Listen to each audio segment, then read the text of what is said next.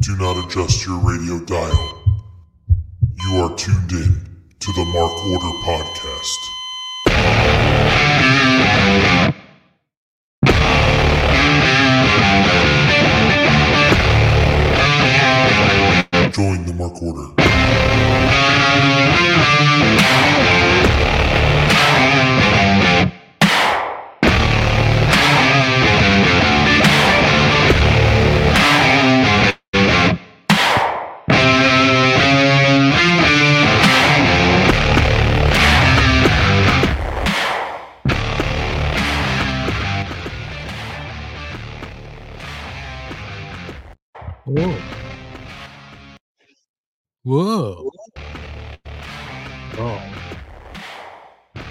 Touch. Uh, welcome everybody for the night. You know what that means? It is time. The Mark Order Podcast. Part of the Shining Wizards Network live on YouTube, Twitter, Facebook, and Instagram. Uh, hope y'all having a good night out there. We got Ryan Storms here Hello, hello. with uh, who's that? That Bidler? Yeah, it's big business. I don't know if I've ever seen that one. I'm not sure if I've seen the full thing. I've seen more bits and pieces back in the day. All right, well, I'll take it. We got Asian Joe. Good evening. How you guys I doing? apparently apparently wore the right sweatshirt today. Well, come on. We know you threw it on right before we started, and it's okay. What is it? I see the the Bruins. Get out of here. I mean, that's the wrong sweatshirt always. Yeah, we're being I'm a honest. sucker for a good deal. What was the deal? I don't know, it's cheap. It looked cool. It's you know, it's one of the story franchises of the league. when we went to what was it? Pre-pandemic right before the pandemic when we went to baltimore for ring of honors free enterprise? Yeah that's the one. Free enterprise. They had a whole bunch of stuff for sale outside. It was like a sidewalk sale where they were just trying to get rid of like as much shit as they could which is great uh i got a dalton castle crew neck uh that looks like a Christmas sweater and it it says boys boys boys all over it like in certain places. It was maybe like a $10 sweatshirt down from like 50. So I was like that's a deal and it just looks fantastic. So, I'm with you there, but there are certain lines I won't cross, like Boston Bruins. Uh Yeah, so I, I can't wear Boston Bruins. no, no. So, gentlemen, how's everybody doing? Saturday night was uh was a good time, I hear. Yeah, Saturday night was a party. It was wild. We got insane. If you're not checking out the Saturday Night Collider cast, you should be. So make sure you go check it out live on Saturday nights. Asian Joe and Ryan are watching along with Collision and talking about Rampage and everything else that gets brought up during that show. And um, every once in a while, they'll have a special guest. So that's fun. So make sure you check it out. Subscribe to our YouTube page. Um, other than that, any uh any of you guys do anything fun over the weekend? Not really, to be quite honest. No. Well, you were you're still coming down from vacation mode, right? Over the weekend. Yes, weekend. well, Or- I'm pretty down at this point. Once uh, once you have to go back to work, it it all goes away. sure. That's pretty fast. Uh Joe, what about you? Anything anything you were getting into over the weekend? It was pretty quiet. Um yeah, it pretty quiet. Sold some shoes, that's about it. Okay. You sold shoes? Yeah, I do that sometimes. Locally to a a store in town. Oh, okay. So it wasn't on the private on the private market. You uh you sold to a third party store. Yes. What'd you sell? Something something good or I don't know, just things that have been sitting on my shelf, taking up space that I haven't worn, and you know, sometimes you need some extra money. I'm trying to to reach your levels. What size shoe are you? Ten and a half. Oh, I was gonna say, if we were the same shoe size, you could hit me up. Maybe we could transact, but we're not close. I have a small foot for my height. Well, see, my problem is my foot is wide, so I require a longer shoe. But I look like Shi- sideshow Bob because I'm just wearing long shoes. You, you have one of those Lego brick feet. Yeah, I mean, I might as well be like Kevin in the office wearing tissue boxes on my feet. Mhm. Like that would be much better. Not for support, but for width, certainly, certainly better. Those uh those Air Force Ones, Joes, I got to do a 13 because I need the width. Ooh. I need the width. Those I- those run big to begin with. I the last shoe I, I bought in any width, it was like when it was New Balance, it was a 4E. Four- Four E, yeah. It's really wide. I got fucked up feet.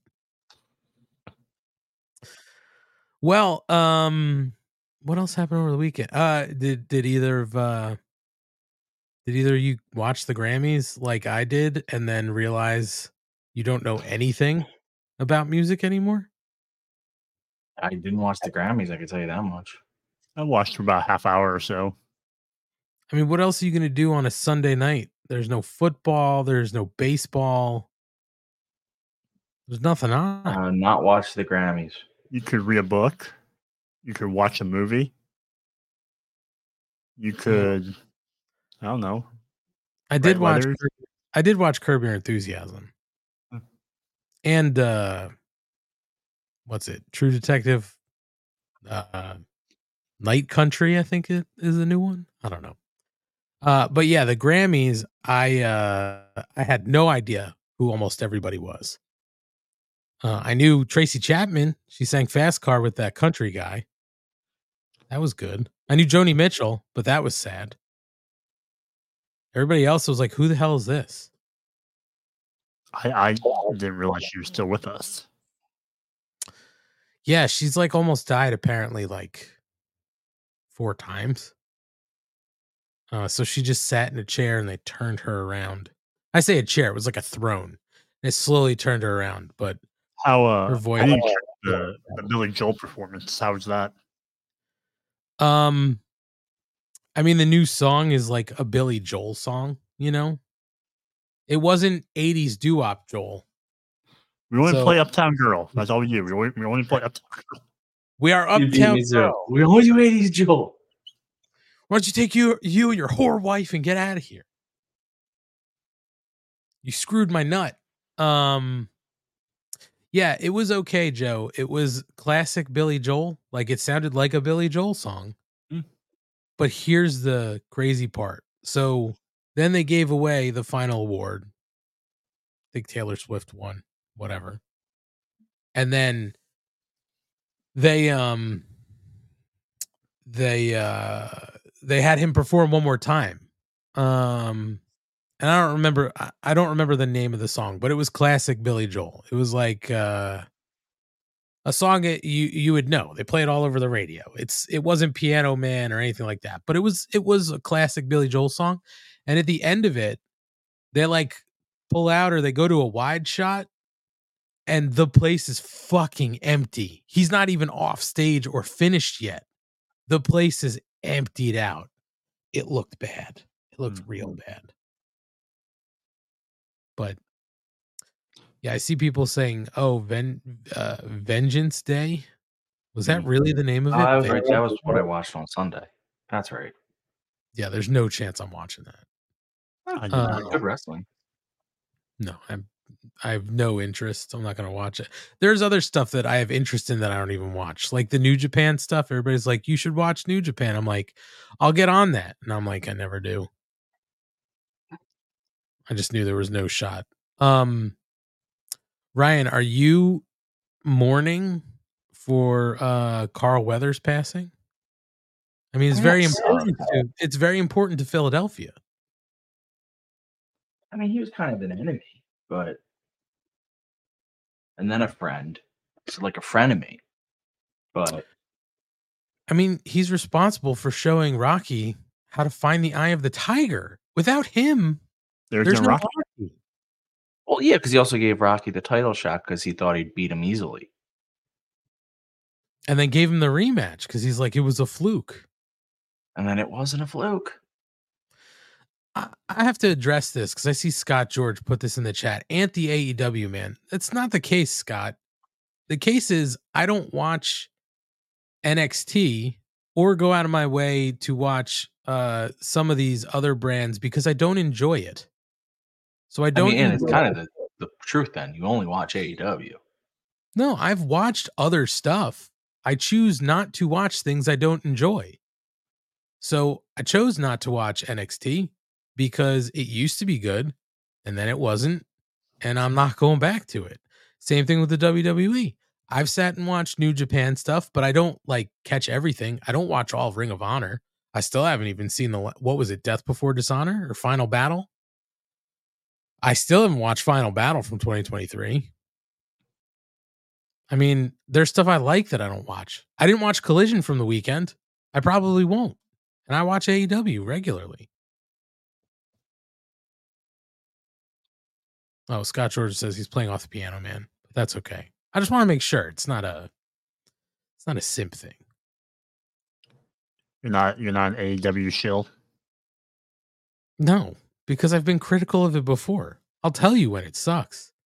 Things certainly suck, like Chris Jericho. That certainly sucks. Other things don't suck, like the Young Bucks and Swerve and Hangman Adam Page. We're going to talk about all that stuff. We're going to talk about all that stuff. Uh, um, and then we'll talk about some news and notes. But I mean, I think we're ready to start talking about. I think we're ready to start talking about Dynamite, unless somebody else has. To. Do we want to just start with the biggest news to note, though? The one that's everyone's talking about? No, Why? Because it might divide. It might be a good division in the show. trust me, the people who care about that aren't here. Like Okay. those people are over somewhere else watching it. I mean, okay, you want to talk about it? We could talk about it. They're going to Boston. I just feel like it's the biggest news of the night. It's probably the biggest news of the, so far. This, well, for AEW, I was going to say because for every other company, it's not even close. But for AEW, probably the biggest news of the year. that they're so doing far. a show in Boston called Big Business. Yes, which which it means they have Mercedes Moné. Doesn't mean anything. Yes, it does. They put in the own graphic Boston spelled with double S's and the money sign, which is her thing. It's in her colors. It's her. Like there's, they're not. They're doing exactly what they did with Punk. They're not even. Tr- they're hiding it, but they're not trying to. They're. It's there. But they didn't say it. It's not confirmed. It's, Was the announcement tonight that Mercedes Moné is signed to All Elite Wrestling? Are we really doing this? Ryan, you want to fucking talk about it? We're talking about it. Are we really doing this, or we're going to try to play that it- this isn't the case? That Ryan. she's not coming. Ryan, is this a problem? Would you like to do this your way? I'll step out. You could talk about it the way you want to. I'm playing devil's advocate here. There's no doubt. I mean, she's. I'm avoiding the outside sources because you don't like them, and I'm just saying through their own stuff, they've given away back that she's there. It's already spoiled. I've seen it. Everybody fucking retweets everything as soon as it happens. So she's there. They have her. They haven't said it. They've all but said it because they don't like to flat out say it. They like to build a little bit of the anticipation. But am I wrong saying that they did not explicitly say they have Mercedes? This is the same thing that happened in Los Angeles. Am I wrong about not that? even close to the same thing. Joe, have a good show. I'll see you guys next week. Thanks.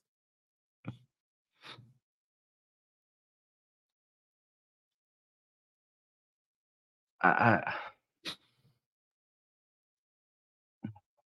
Uh, what do you want to talk about?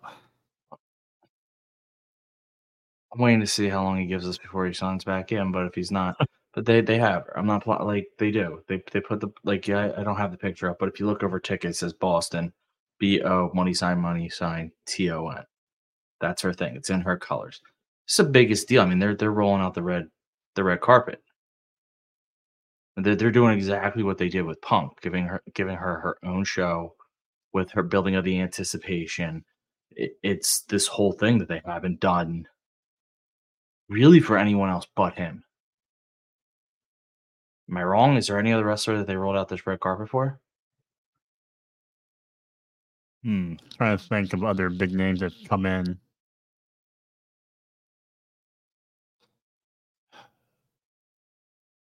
Nothing. I can't think of anything that they've uh, they've gone out of their way this far ahead to allude to things.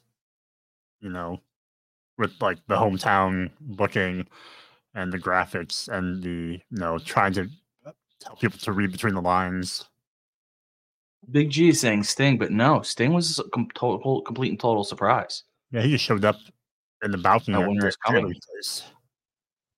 Um, again, well, I mean, and Sting also, I wonder how Sting would be treated in today's world where they actually have audiences because he was during pandemic time, but this is quite literally the the the same treatment they gave Punk, almost done the exact same way, which is letting all third party sources report that it's her or it's that person, putting out the the graphic, and then putting enough. Scott George Danhausen was a complete surprise. Dan Danhausen was a complete surprise, um, but you put out. I mean, they're they're counting on the they're counting on her to sell out TD. You know, that's that's a twenty close to twenty thousand seat arena. They're counting on her to sell it out without ever actually saying her name. They're this is literally the same treatment as Punk, except she doesn't even have a rampage. She's doing this on a dynamite. Like that's she's getting their main show. I, I think this is as big of a deal for them as it is for as as anything they've done. Is that and that's before Revolution or after Revolution? I forget when Revolution. is. after Revolution. There's the show after, like that week after. Yeah, Or- that is the week the week after Revolution. Mm. Um, I'm wondering. Uh, Uh, no, no, no, it's uh two weeks after Revolution because Revolution's Okay. in February, right? no, it's in March. Is it? I don't remember the date because it's like right in the beginning. Yeah, you have until March to make. To Okay, learn. yeah. So yeah, no, it is. Then it's the week after. Yeah. Um, So when you're, if she's if they have her show up at Revolution, or you know, no, no, I think Really? this is solely. I think I think the first time you see her Mhm. will be the beginning of Dynamite. I think I literally think they're they're running the same uh, of the Punk playbook. You're not gonna you're unless they feel like they're struggling to to to sell uh sell tickets to to not sell tickets but sell buys or tickets. Well, they're not selling struggling selling tickets because they're sold out for Revolution. So once they feel like figure they're struggling to sell buys, there's no reason. But they're not going to struggle to sell buys. It's Sting's last match. No. You're going to get people who don't normally even watch buying just for Sting's last match.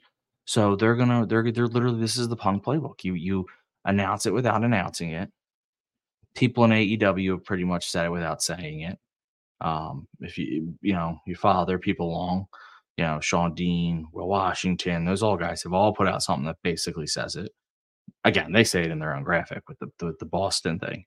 Um, and they this is going to be a night basically about her, which is huge. I mean,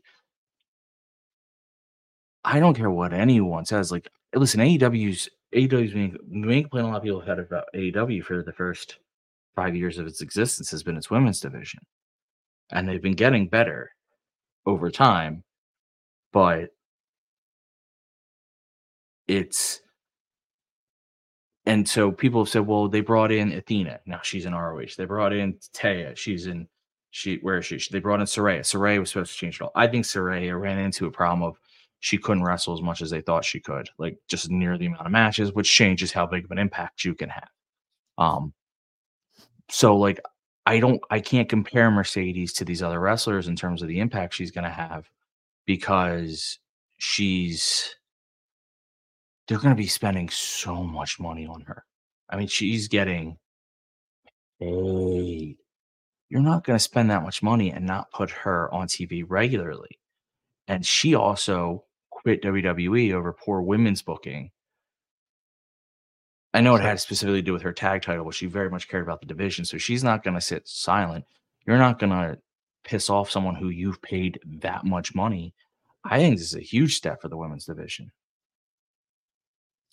On on paper it will be until it plays out and you know we can see you know the path and the story and the storylines lay out like play out as far as what they have in store for people but uh, no i'm but you've seen we've seen steady improvement in the division anyway. They're getting two matches on colli- uh, Collision weekly now, at least two back to back weeks.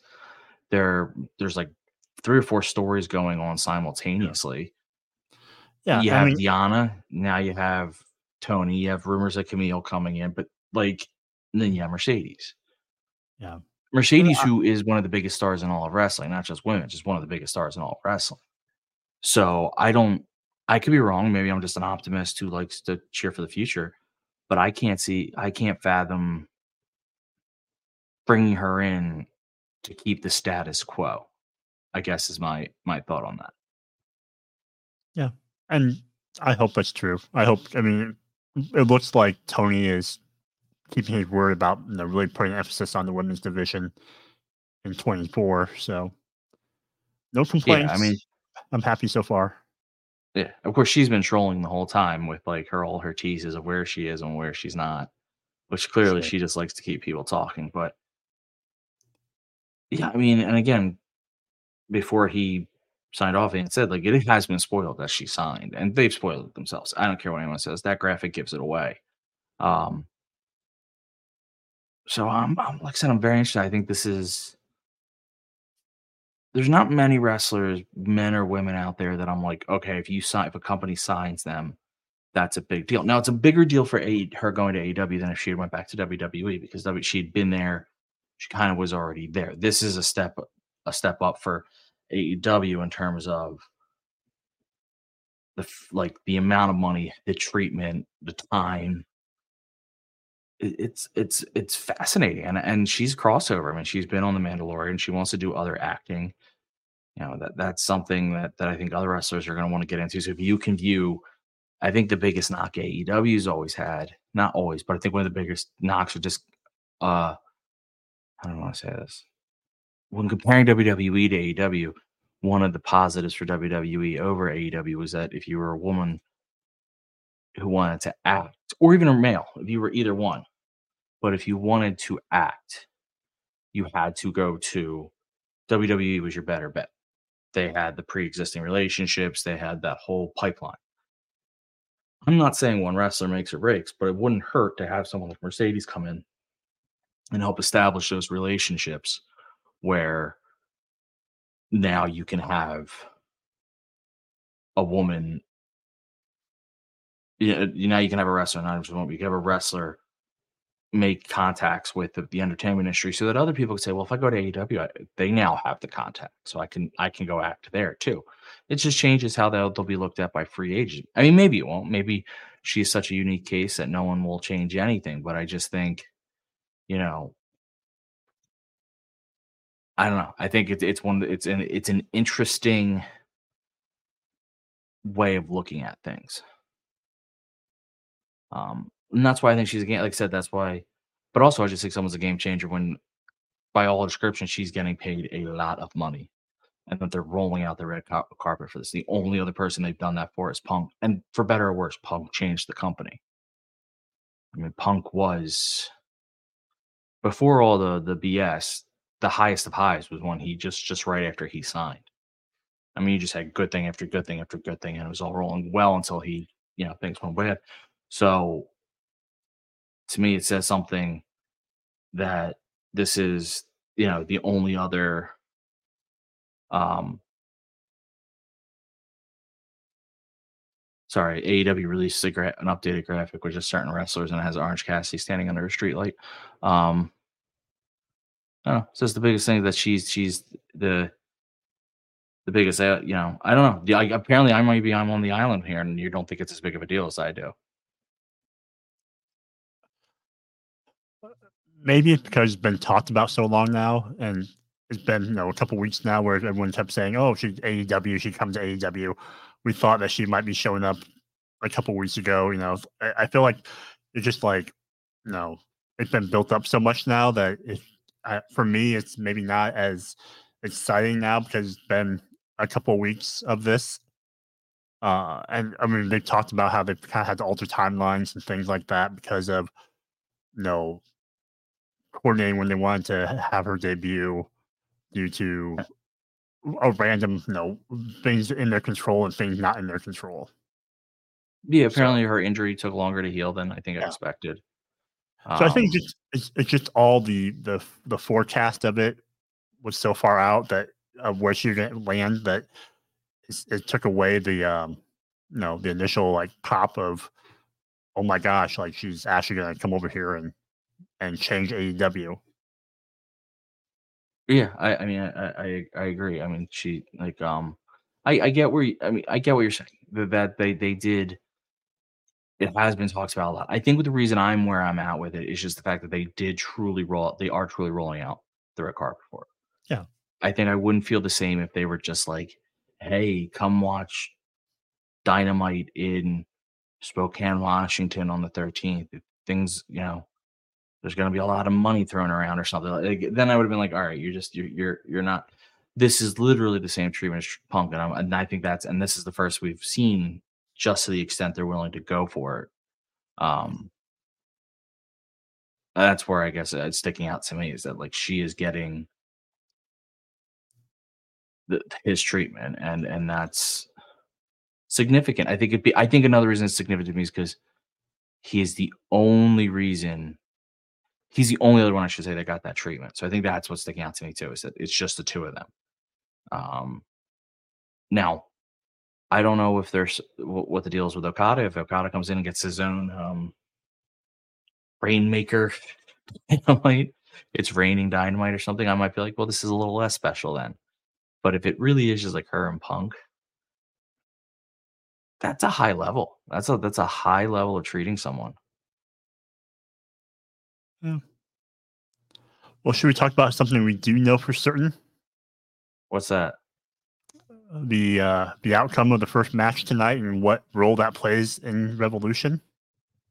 I mean, I guess we can move on. I like I said, I I thought you know, to me, I thought this was a big deal. You seem to not be high on it. We're missing a third, so uh, I thought it would be a bigger deal, and and I read it wrong. But you know, she was she to me. This is what change. This is a change that we'll see. So I hope so. right. Yeah, I mean, I just feel like you don't pay this kind of money. You don't. You don't give an entire dynamite episode to a person coming in who's uh, historically uh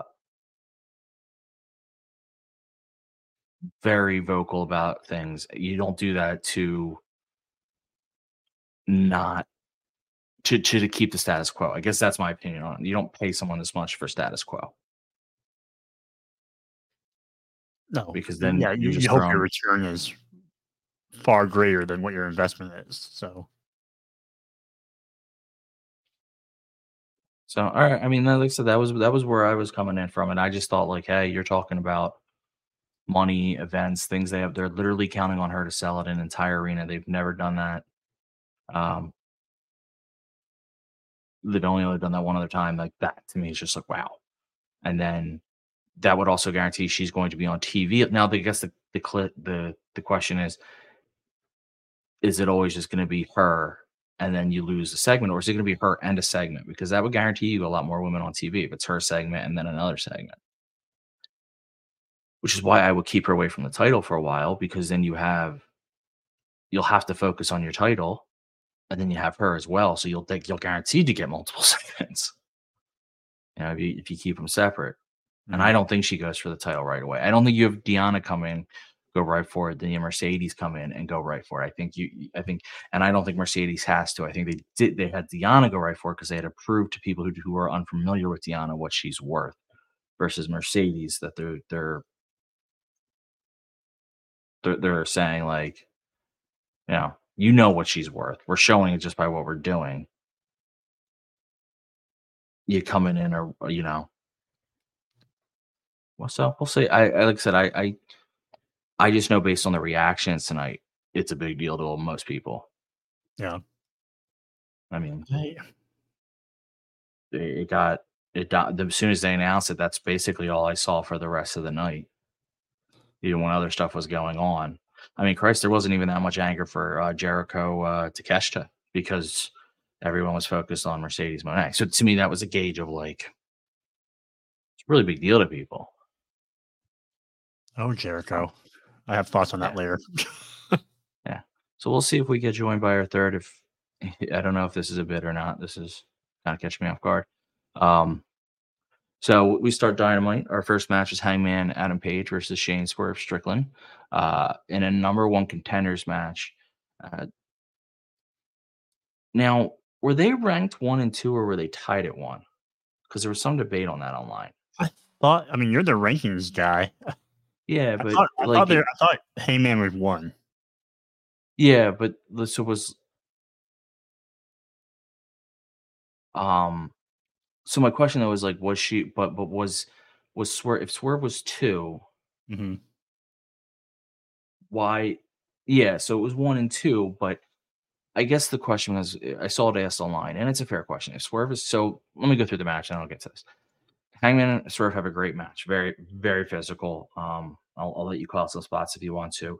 It ends up going at the last second. It looks like Swerve's going to win, and it goes to the time limit draw, which I think everyone kind of saw coming because I think everyone saw um, a triple threat coming, and then almost, and then but you could hear the crowd was very upset. So I was like, I don't know if they're going to stick with this and Swerve gets on the mic saying like this this this isn't going to stand. Give me 5 more minutes. And Hangman in a very heelish move says absolutely not. You're not going to you had to beat me to get the title title shot. So too bad. Tony Schiavone interrupts and says, "No, I'm hearing from the back that that's not the end of this. It's you versus Swerve versus Samoa Joe at Revolution, triple threat for the title. So that's where we are. So my question be we'll go back to my question then we get to that match. Per the rankings of last week, Swerve I think Hangman and Swerve are switching positions over who was one and one and two. Uh last week it was it was Swerve was one and Ha- and Hangman was two. So why did Swerve have to beat Hangman? Well, Hangman was one. Was it? No, I'm the, the one I'm seeing has Swerve as one. Mm. That's a good question because I thought from how they, I, I forgot what the rankings were, and based on how they told the stories tonight, the, it sounded like Heyman was number one to begin with. So, good question. Yeah, I mean, it, it it's. Uh, I'm pulling up the ones from January 31st, um, off the AEW website, and it has Swerve and then Hangman. So, were they just tied at one? Which would have made sense for their records. They had same record.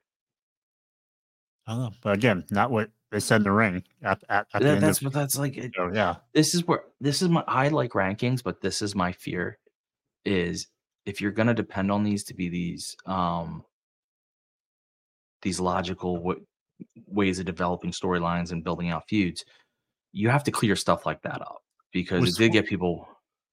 Was Swerve undefeated up until like uh, Yes, Was he undefe- So was okay, Yeah. Okay, Huh. They had the same record. That was the only thing. So they were both, I think, three and zero since Hang had since the rankings came back. Um, but I don't understand why.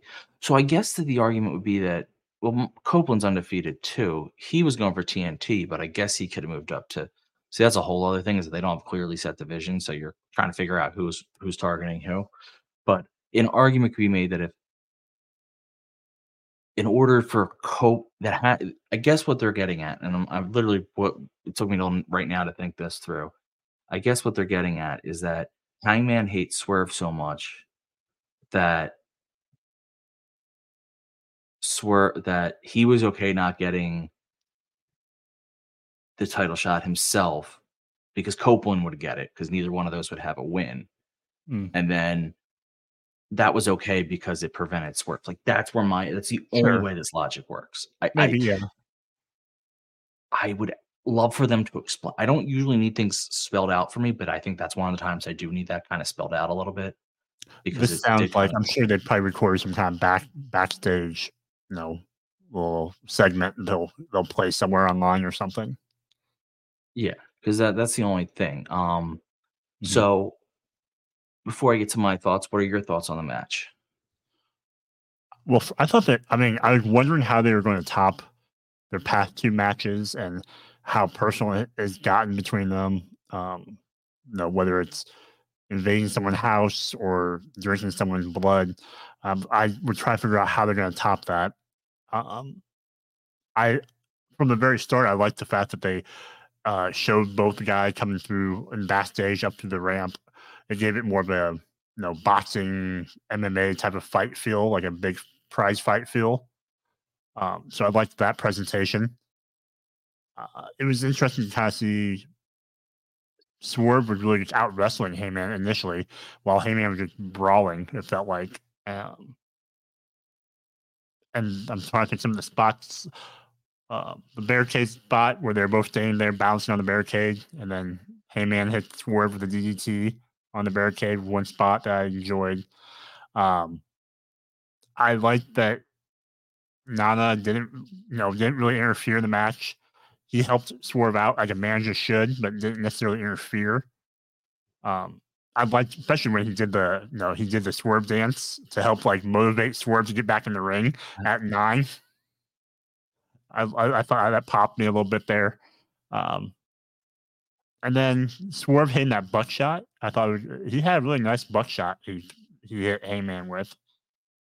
Uh, Yeah, Other oh, that- yeah, he did. other than that, at the end, no. Uh, I know Heyman kind of like you know didn't want to give the extra five minutes because he hated Swerve that much, and uh, and some people were wondering if it was like a you know almost like a double turn, or if or if Heyman was just really that angry and desperate to keep Swerve away from the title that he'll do anything and everything. Um, so yeah, let me know your. I don't know. You tell me your thoughts on on the match, and then what do you think of Heyman and his character now that he's, especially in this feud. So it was a very physical match, which I liked, and and you saw you saw Swerve use a couple of Hangman's moves, which was very nice. The um dead eye through the uh the table was was a very particularly violent move, and you're right. The buckshots they were hitting on each other. The ending one, which were not the ending one, the one where Swerve put his foot on the, the rope when Swerve did the complete flip over for it, great sell. Um, but to me, as always, this is about the story.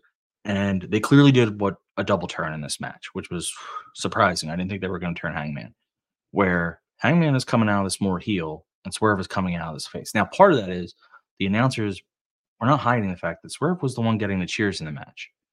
I mean, he was he was over, and this wasn't a hometown crowd over anymore. He's just the guy people want to see win. So you had Hangman getting angrier. You had Hangman accusing Swerve of cheating when he wasn't cheating.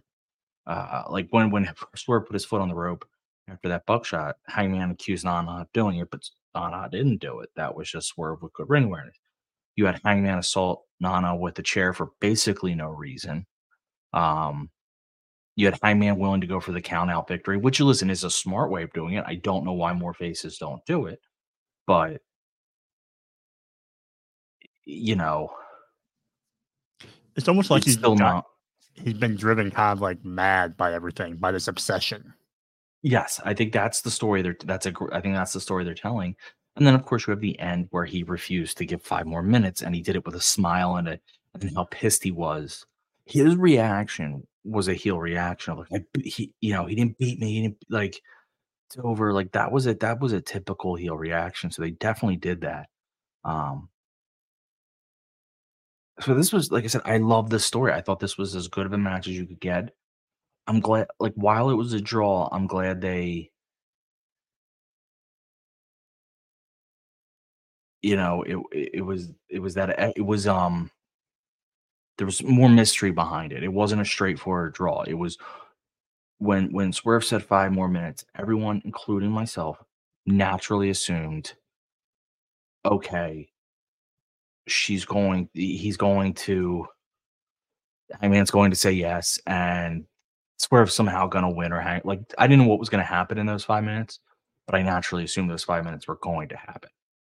So for Hangman to pull an MJF essentially and say no, it's just hysterical. Like it's great booking, hysterical. It's great. I, I love it.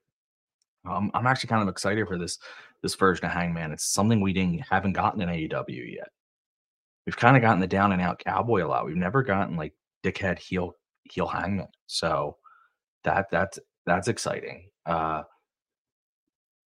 you know, so so that and then we go right from this match to uh Samoa Joe.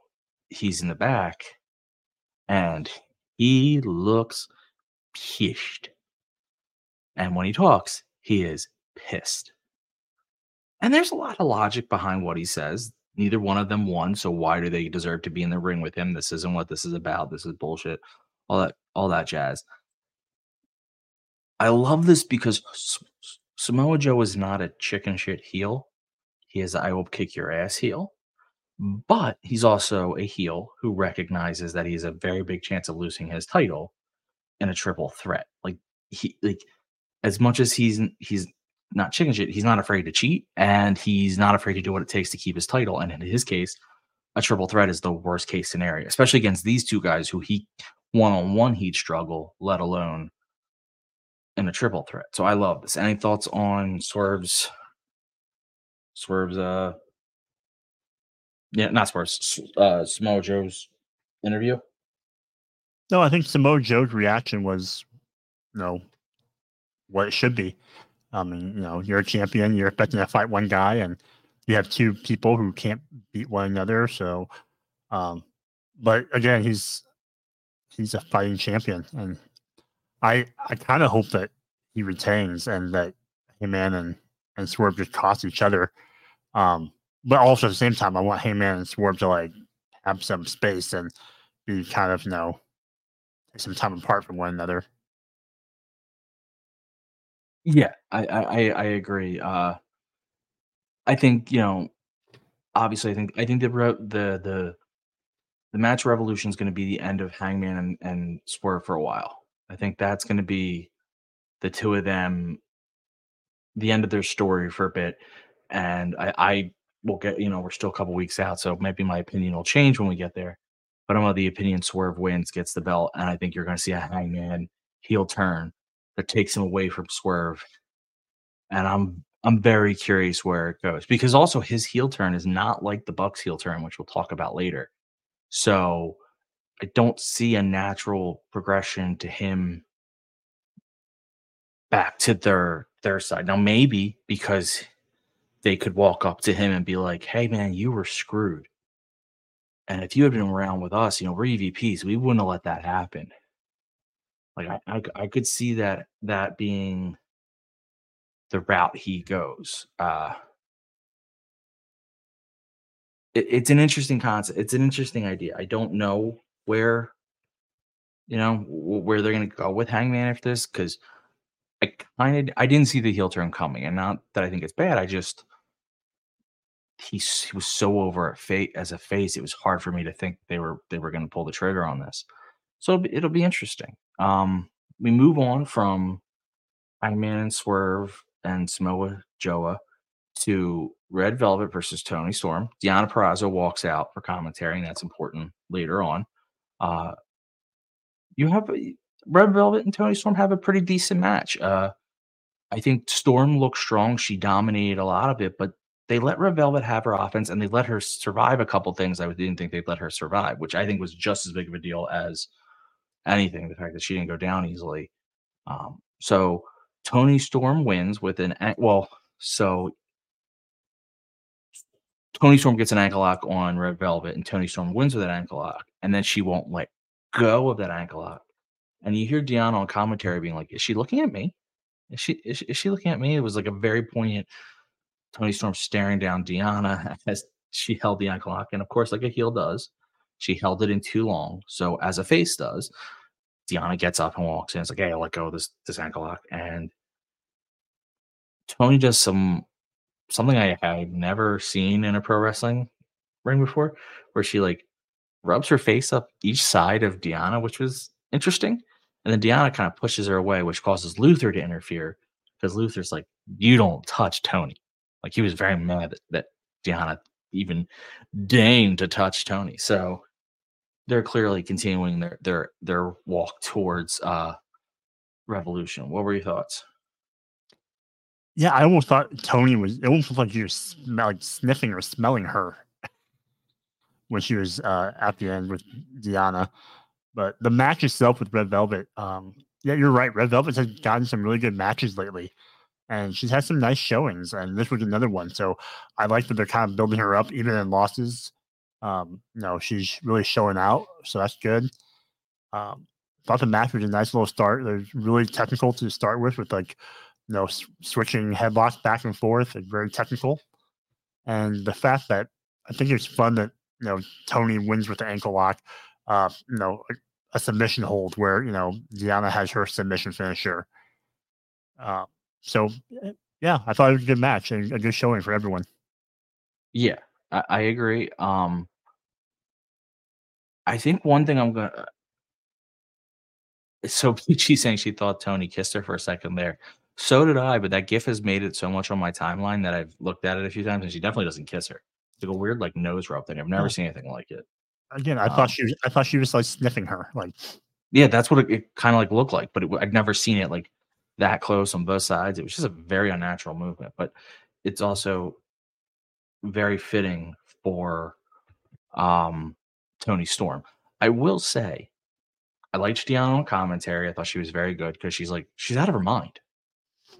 She's a lunatic. Like I like how straightforward Deonna's playing it. Of like, I know this woman. We were friends. She's clearly lost her mind. And Tony Schiavone now, who's been on like the weird uh, end of Toni Storm's antics because basically she, Toni Storm insults her every time she's on commentary because she confuses him with Riccaboni.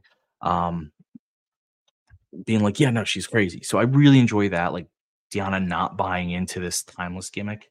Mhm.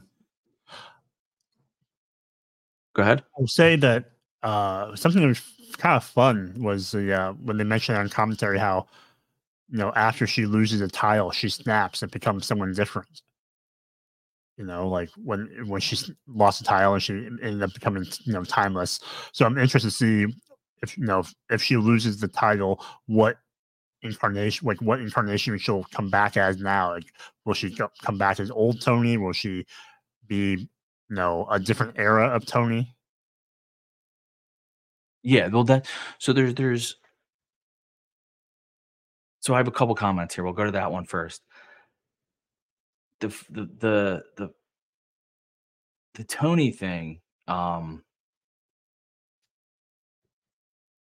she could if she loses the belt, she could delve even into more hysteria, which I'm very curious as to where that takes her.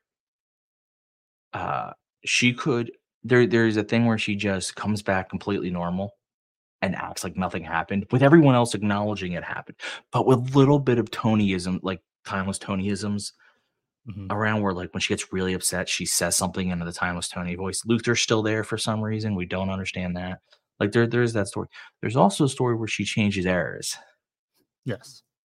which i think would be funny like she goes This it kind of reminds me of uh did you watch WandaVision? i did It kind of has it remind me of some of that where like, you know, she breaks and she wants to be this different character and she's that throwback character of like the perfect housewife, like and Toni kind of the throwback wrestler of being a star, but then there's these little outbursts where the real her comes through still. And even when she becomes a real her, like she might still have flashbacks of being another character of herself. Uh, the parts of that show kind of reminds me of what Toni's doing a little bit. Oh, absolutely. So I just think it'd be funny if like she loses. I mean, there's there's something to be said of what does she do if she wins because that only feeds her her delusions that like this is who she is and where she's successful. So Yeah, I think for the story, I think it's better if she loses because I think it's the, the character. I think to see a character change or development from what we've gotten? Can you feel like it's She almost force? she becomes a 60s actress but all of a sudden it's like the Technicolor like the remember like when they first started coloring tvs like she gets that kind of color saturation and go. she's like in like the uh like the elvis beach movies and stuff like that donnie and marie like all that stuff Mhm. um that would be an interesting uh like I, I i'm kind of on board for her changing eras but there's also the thing where she loses deonna knocks her straight and then she becomes just toni storm again Mhm. but she's got luther still for some reason and every time she gets upset she slips into her her timeless tony gimmick um because i don't think there's but the only thing is i don't think they're ready to give up on this yeah. I could see them changing errors. That I would absolutely see them doing because that's more of the it's different, but it's more of the same. I, Yeah. I don't see them giving up completely on the gimmick because it's just too much of a moneymaker for them. This is a hit. And there's still there's still uh you know there's there, there's still you know fruit on the, the, the tree right here. You know, like you you can you can do a lot. So I'm very curious to see where they go. Now, I will. My other point was, so Deonna's on commentary. Part of the conversation we had earlier with Mercedes, and part of the conversation with the women, which is part of part of parcel why I wanted to bring that up early. One, just because it was for one something I really wanted to talk about.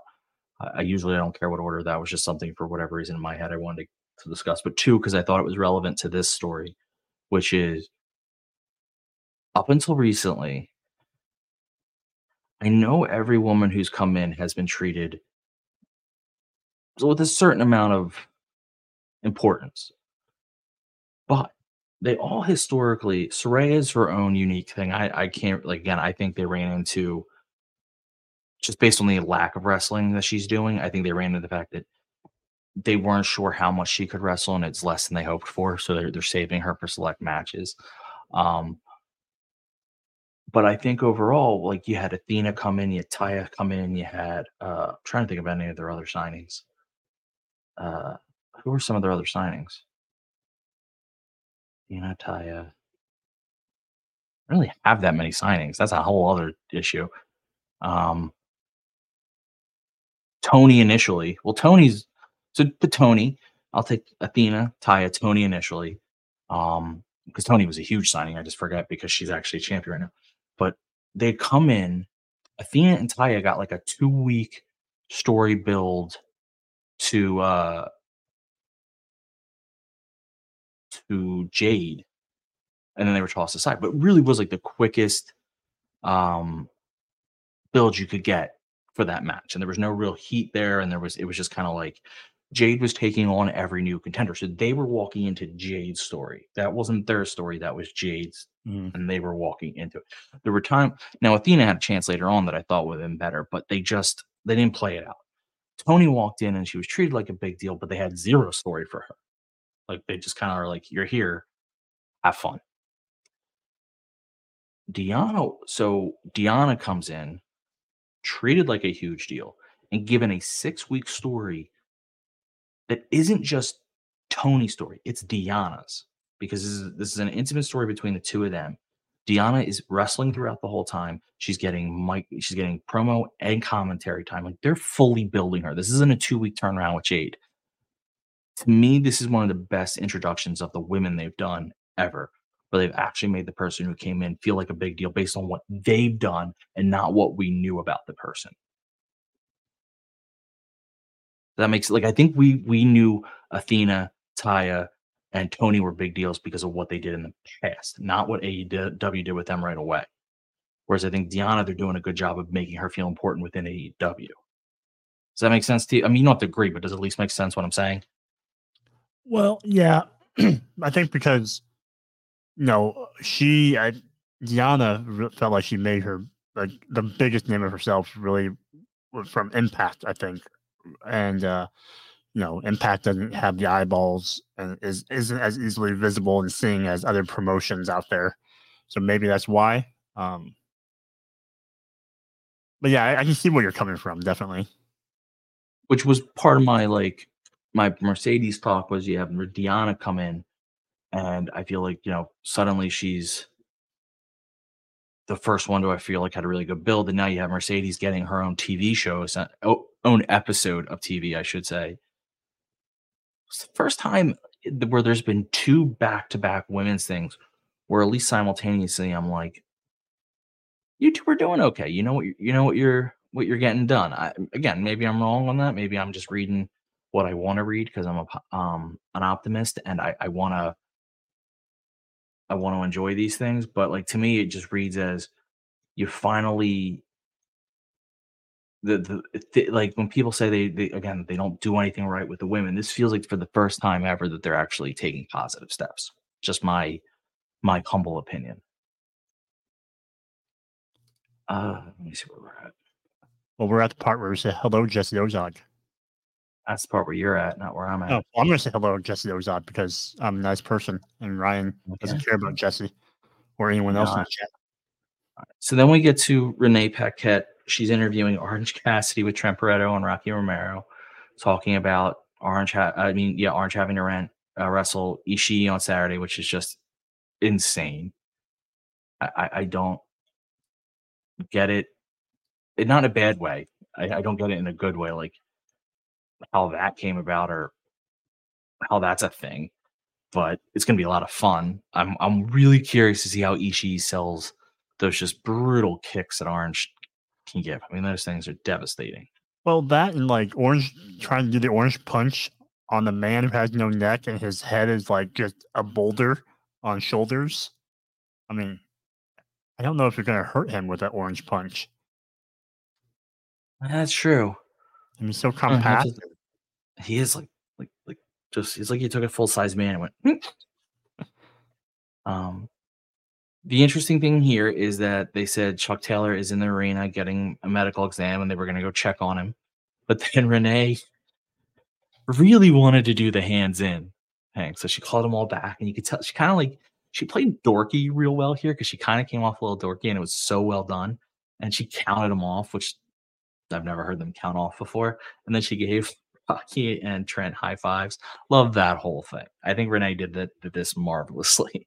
It's been like I feel like it's been a building thing from like you know from her earlier one-on-one interviews with Orange, where Orange would be like very, you know, nonchalant or just kind of like you know his I'm so tired or I hurt or they just have a very casual backstage interview and now Renee had gotten into this whole best friends thing of you know high five like doing the the hands in thing and and just being like awkward with the rest of them during the backstage interview segment. But yeah, oh yeah, I just I was kind of hoping that a, a, part of me was just hoping that maybe maybe Danhausen was taking out Chucky T. I want I want to see Danhausen used somehow. Like well, he was, he's going heel based on everything they're doing with him. But yeah, I'm with you. I think that would have been hilarious if Danhausen was the one taking out Chucky T. Because we'll we'll skip ahead a little bit just to to and then we'll go on. We'll then take commercial, but we'll um at some point it was after what was it after the um it was after the Blackpool Combat Club match. You had Tony Schiavone go, something's going on in the back. We got to go to the back. Something that felt straight out of 1996. And oh no, I'm sorry, it was Excalibur and Tony. So it still felt like 1996. You go to the back and you have the United Kingdom just post beat down of Chuck because my assumption is Chuck is still legitimately hurt. Hurt. Um, Undisputed Kingdom. Wow. What did I call him? United Kingdom? Yeah, I was like, I, I was like, that's not. Oh, they are. Is there any English in there? No, there's not. All right. Well, Undisputed Kingdom. Um, Post Beatdown, and uh, you have uh, what did Adam Cole say? To get better, Chuck. Get Chuck. Get well, Chuck, or something like heal up. Um, get well soon. I think he's what he said. Get well soon, Chuck. Uh, just so devious and devilish. I quite enjoyed it. Any thoughts on this segment? No, I, I, I, I mean, Adam Cole's great. It's a great use of him while he's unable to perform physically. Yeah. Oh, yeah. Um, to Scott George's question, where the gun bang scissor gang club with all the stuff with the UE happening because they're supposed to have like a feud. I agree, but they do seem to want to keep those two stories apart. You have Orange Cassidy and the best friends with the UE, and then you have the Scissor Gun Bang Bang with the UE. And so I I'm saying the UE. now you're calling them United Empire. well, you Undisputed Era, Undisputed Kingdom. Oh, UK. Jesus Christ. I'm reading Undisputed Era because of Scott's comment. Oh, okay. so UK, sorry, which is why it's called it United Kingdom. Um, when you have the UK, you have uh, they're cheat. They're trying to keep them separate. The UK versus UK has two feuds, but they don't have a feud that's intercrossing, which I'm okay with at the moment. And I feel like the the, the Bang Bang Scissor Gang, they're mainly over on Collision right now, right? They are. They are colliders. They're colliding with the House of Black and all that stuff. Yeah, exactly. They're they're they are colliders. They don't give up. They gonna stop. They're gonna work hard. Who's Kelly Rowland? Yeah. Who's Kelly Rowland? Are you asking? Yeah. Yeah, who's Kelly Rowland in this in this scenario? Taven. Oh no, that's the gun. No, the guns and the scissor bang bangs are Yeah. Colton. Michelle. what about Colton. Michelle?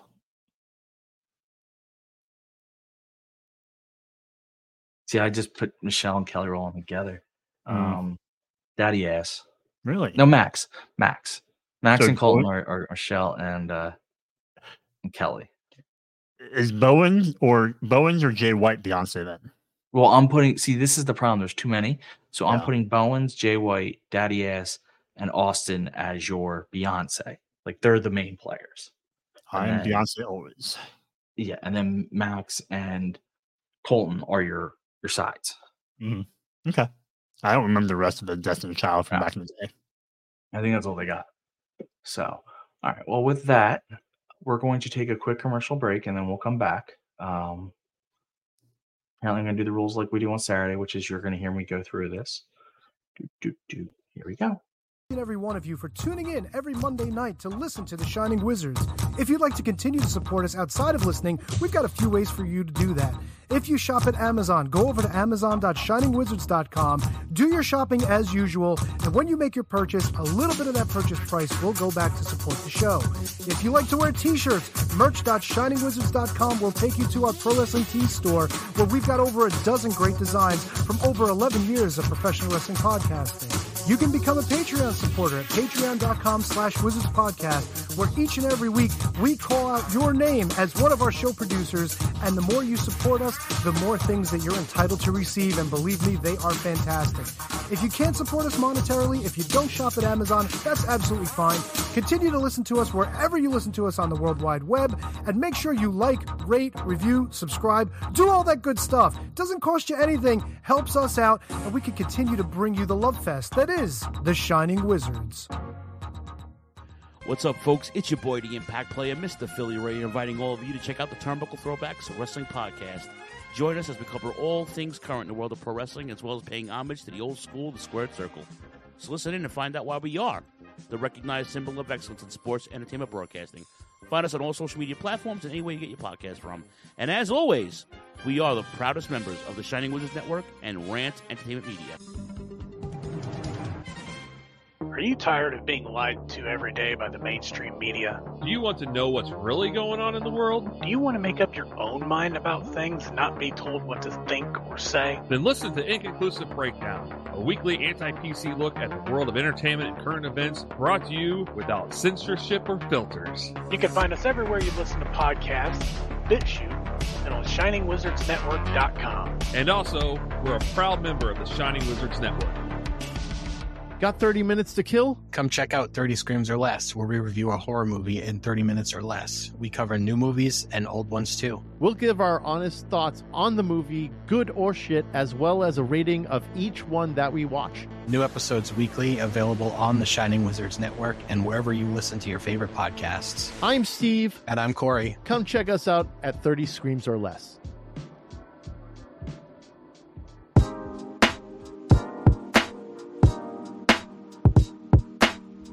G'day, guys. My name is Thomas, one half of the Broadcast Podcast.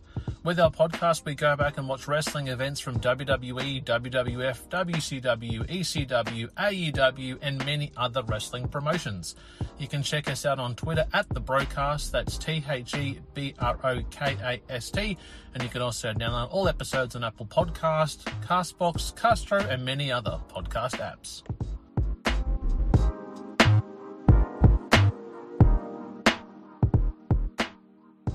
You like your music heavy, then check out Radioactive Metal on the Shining Wizards Network.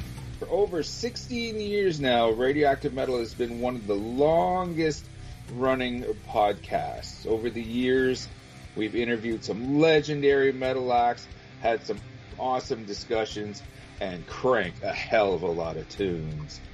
So join your cool Uncle Snowy and his co-host Aaron for the audio mosh pit that is radioactive metal here on the Shining Wizards Network. Well, the action is underway.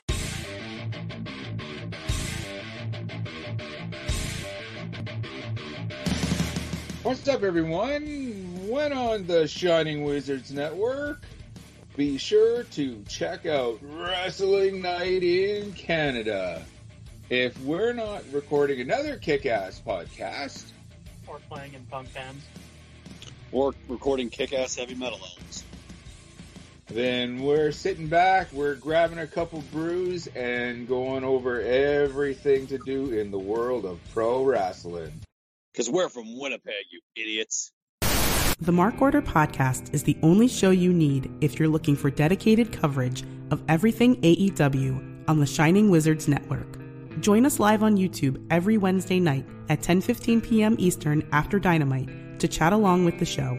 If you can't join us live, listen to us on your favorite podcast platform. Follow us on all social channels at Mark Order Pod and use the hashtag Join the Mark Order because if you don't find us, We will find you. I'm Kevin Rowe. I'm Al Day. And we're a couple of down under pounders that co host Rogue Day Dots, an action figure collecting podcast where we talk about, well, just about anything that tickles our fancy at any given moment. We're grumpy old men, and sometimes people get on our nerves. And when you get on our nerves, guess what? You get off the lawn. Get off my lawn, asshole! We also go on a little bit of a mission. We go back and we're grading every wrestling figure line that's out there. I'm talking LJNs. I'm talking Jacks. I'm talking Hasbros. Who doesn't like a little Hulkaplex? It's a Gorilla Brain Wrestling podcast production found on the Shining Wizards Network. I'm Duke Bags. Kevin Rowe! And together we are the co-hosts of Your Duke and Road. If you want to hear about some terrible wrestling shows, we got you covered. Well, we talk about good ones too. We're currently talking about the death of WCW. I know what we're fucking talking about. Sometimes we get uh, guest spots, like from the Taskmaster. I like to uh, I like to listen to the Year of Duke and Rope podcast. They're uh, funny guys. That uh, I like when they I like when they talk about the the, the Nards plows. I like Nards plows. That's uh, that's a good move. And uh, I like the Dungeon of Doom. You know, sometimes sometimes I, I call my butt the Dungeon of Doom. Thanks, guys. Oklahoma. Let me tell you a little bit about my favorite wrestling podcast. All right. It's a podcast with two men. Two men, Duke Bags, Kevin Rowe. They talk about professional wrestling. It's a man's sport. All right? And who better to talk about a man's sport than Duke? Oklahoma. Once in a while, Vince Russo stops by. Oh, you piece of shit! If you're not listening to the Year Duke and Rope podcast in the back with the boys, you piece of shit, I don't know what you're doing. It's, uh, you gotta slide one in there. If you're a man, if you're a man, you're talking about something only a man can talking about sliding one. Bro, take the time to slide one in there. All right, bro, you piece of shit. Slide one in there. A Gorilla Brain Wrestling podcast production that you can find on the Shining Wizards Network.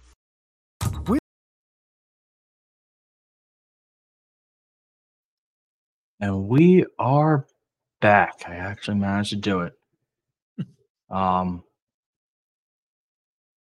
so uh we're back. So before I continue going over Dynamite, let me go over a little bit of our housekeeping. Please follow us on all socials at Mark Order Pod. Please uh, like and subscribe on whatever format you're either watching or listening to this on. I'm assuming if you're watching, it's only YouTube. So please subscribe to our YouTube. I'd really like to bump those numbers up. If you're on Spotify or any other source, please like, subscribe, do all that fancy stuff. Um, really makes that guy algorithm happy. Uh, and if you want to throw us a little bit of the cheddar, but look good doing it, because that's just as important. Go to pro wrestling tees slash mark order pod. That's pro wrestling tees dot com. Sorry, pro wrestling tees.com slash mark order pod. That's our pro wrestling tees shirt uh, store where you can buy one of four shirts. Uh, if you're like, I, Joe is just better than I am. Joe's got them up. See these fancy, fancy shirts up here. If you're li- watching, if you're listening, I can't help you.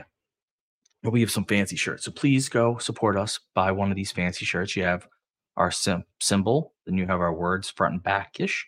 Then you have a small pocket word with the back thing. I'm not really good at describing. This is why I did not get into clothing.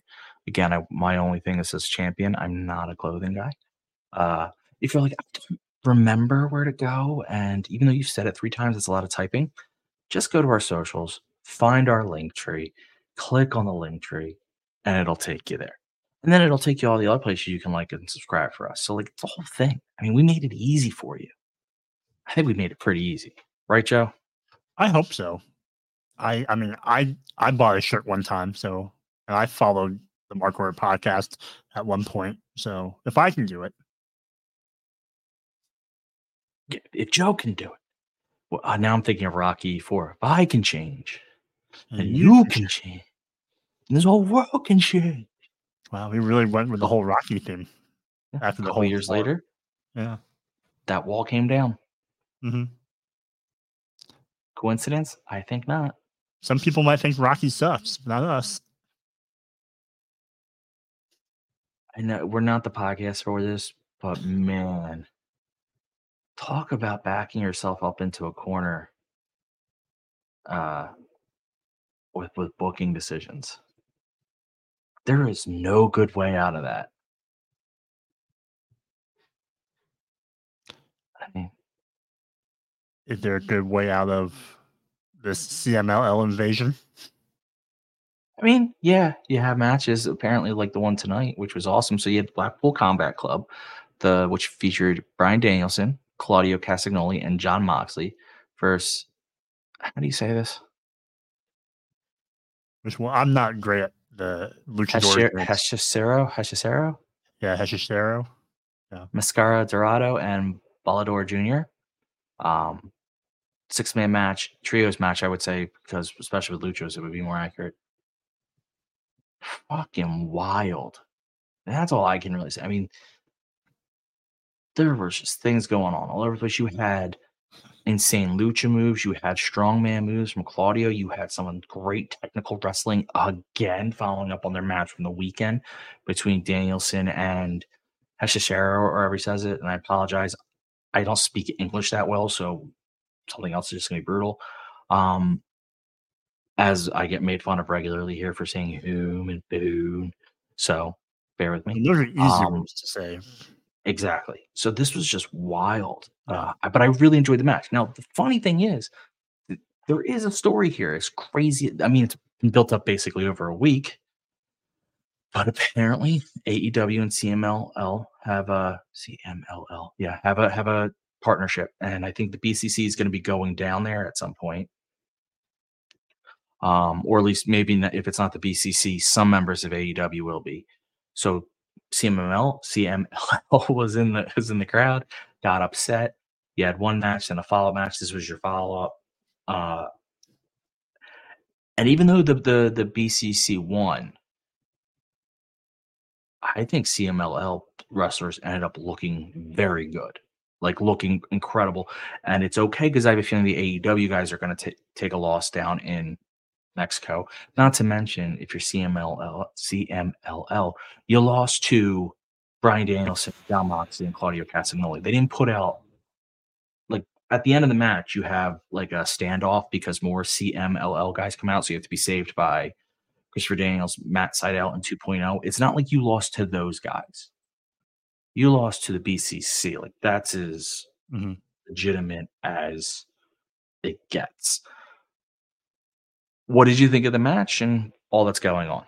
I'm a, I, I love when they have matches like this where it's just such a contrast between styles of you know the CMLL, the luchador style, the fast paced jumping, flipping. Um, you know, it's it's just so different than what the BCC style is for the most part. Um, and Hishishiro, I think he really became, in my eyes, a, a huge star in the mainstream um, with the American audience because of the matches he's had last week and, tonight. I mean, he's really shown that, like, yeah, he can, he can, he's a technical wrestler to a T. Um, and I, I'm agreeing with you that I think they go AEW wrestlers go down there, they lose. Um, I'm hoping that you know one of the BCC members takes the pinfall to really help, uh, you know, get that win back for CMLL down there. Uh, I think that'd mean more for them to pin one of them instead of pinning, you know, Cool Hand Ange or Christopher Daniels. You know. Um, Yeah, but I mean, I'm a big. uh I'm with you. I I think it'd be nice to see them return the favor.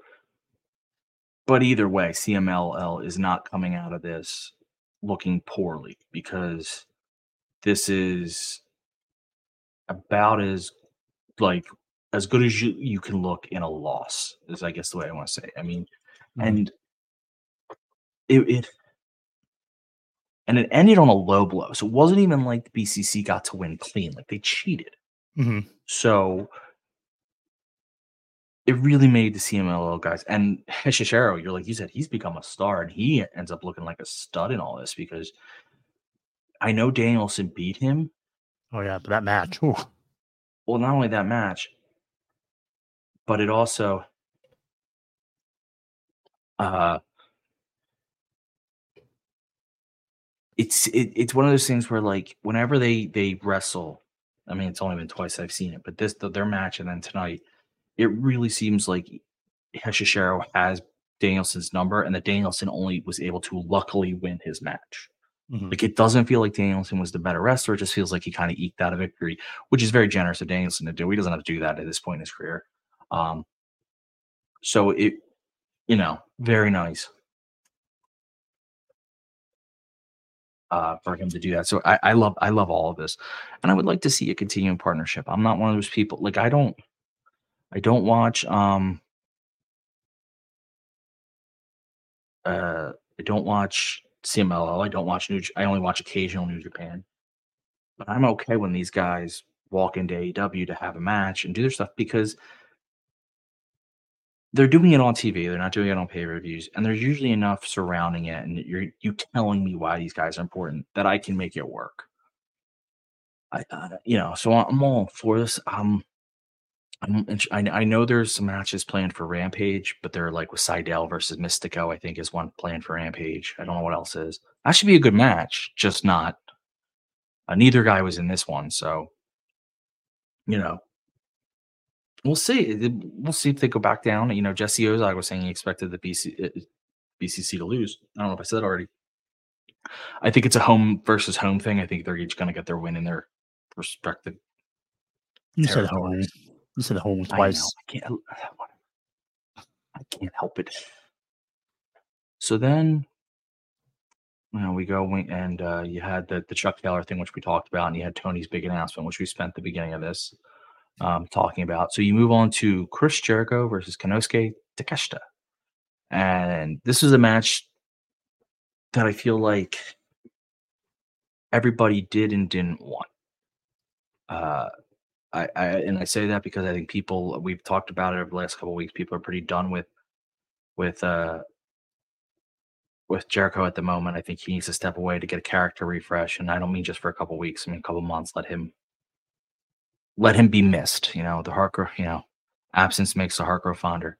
Um, but people also wanted Takeshi to get his victory back. So I think this was a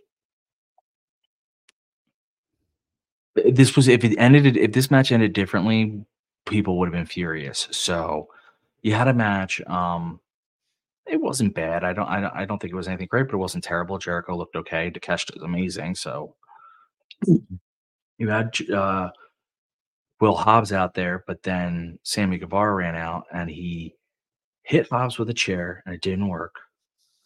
Then he did a cutter by jumping off the steps, and that did work. And then he hit Hobbs with a chair on the head, and that seemed to do it. That put Hobbs Hobbs over into the crowd. Um, so then you have match continue. I'm just trying to think what I want to say. I'm sorry, I'm just trying to think of spots for you. But basically, the match ends because Don Callis hits Chris Jericho with the screwdriver. Takeshita gets him into pretty much the walls of Jericho. Whatever. I mean, the walls of Jericho is a Boston Crab. Gets him into a Boston Crab, but that's the walls of Jericho. Um, and Jericho taps. So you have to catch to get his win back, which is what everyone wanted. No one like I think people would have been furious if the catch the took a second loss to Jericho. Like, what are we doing here? Uh, what do you think of the match? Yeah, it again, like we mentioned, I have Jericho fatigue, like a lot of people do. So uh I just kind of on occasion kind of glanced up to watch a mass match. Um the uh the outcome was right. How we got to the outcome, I wasn't thrilled about. Uh, I wanted T- to win, you know, dominant or queen and not have to rely on interference. Um, I think he's a bigger deal than that, so he shouldn't have to rely on Callis to use a screwdriver to help him. Um, you know, like if didn't Hobbs wouldn't Hobbs win over Jericho pretty clean and dominant, right? Yes, it was. I'm like I feel like they should give Takeshita that type of you know win. I think he needs it um, to really solidify himself over you know of being that guy, that alpha. Uh, as far as spots go, like I thought um, he always had a nice blue thunder bomb. Um, that I it looks like Bryce pulled on the like held up on the count of three for Jericho to pull his shoulder out late. Um, but other than that, yeah, I mean it's it's what you expected, and I guess you know Sammy's still involved with the storyline, and it sounded like people were cheering for Sammy for once. So that's something for Uh, him to build on, maybe. Yeah, that was. I mean, I don't know what's going on with my voice.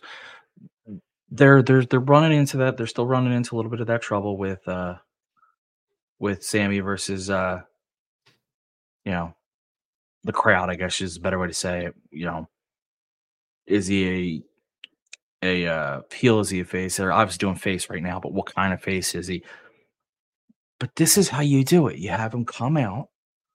You have him do a cool move, and you just have him fight. And like that's that's where he's going to get over. He's not going to get over by his this was my dream or I had a kid Yeah. stuff. Like no, not that people don't care, but they don't care about it from him. Like that only works for some people and only sometimes. And it's not that Jared, uh, Sammy's inauthentic with it. It's just not who he is as Yeah. like in terms of a wrestler. And plus, I again, do he's, want to laugh. tied, he's tied to Jericho right now still. So like, get him away yeah, from. and that's a and it's really hard to say like this is my dream and I had a kid when um you had you know you you like you said you were with he's with Jericho and he's been such a heel with Jericho before like it's a it's a the kid thing would have worked as a face turn had they kept him heel for a while and he came back and said I looked at my baby girl I guess in the eyes and I said who do I want to be for you and it's not that guy. Like that would have worked. I don't think it would have worked. Um, but but that's not what they did clearly, and and he had had too many flip flops before then with or like just let him keep him face for a while now, like for a while, but don't let him just let him wrestle. Just let him be a wrestler. And I think he'll do fine. I think he'll get over again as a wrestler. Um, wild idea. We'll see if it works. I mean, yeah, I'm crazy. It's crazy enough to work. Takeshi is obviously awesome, and I know people thought he think he's been slowed down a bit, and he has. I truly, in my, heart, I have, n- I'm not a, as everyone here is well aware, I'm not a scoopster. I get so many things wrong. There's no way I could be. Um, but in my heart of hearts, well, we all know that that uh, part of this isn't heart of hearts. Part of this is just knowledge that Omega was supposed to be part of this storyline. I truly believe that it was supposed to be Takeshi and Omega. I know they've had matches before, but I think they were supposed to have more. Like I think that was supposed to be a story, and I think I think Takeshi was supposed to come out of this have had have after having a couple more banger matches with Omega and people being like, I love this guy. Um. So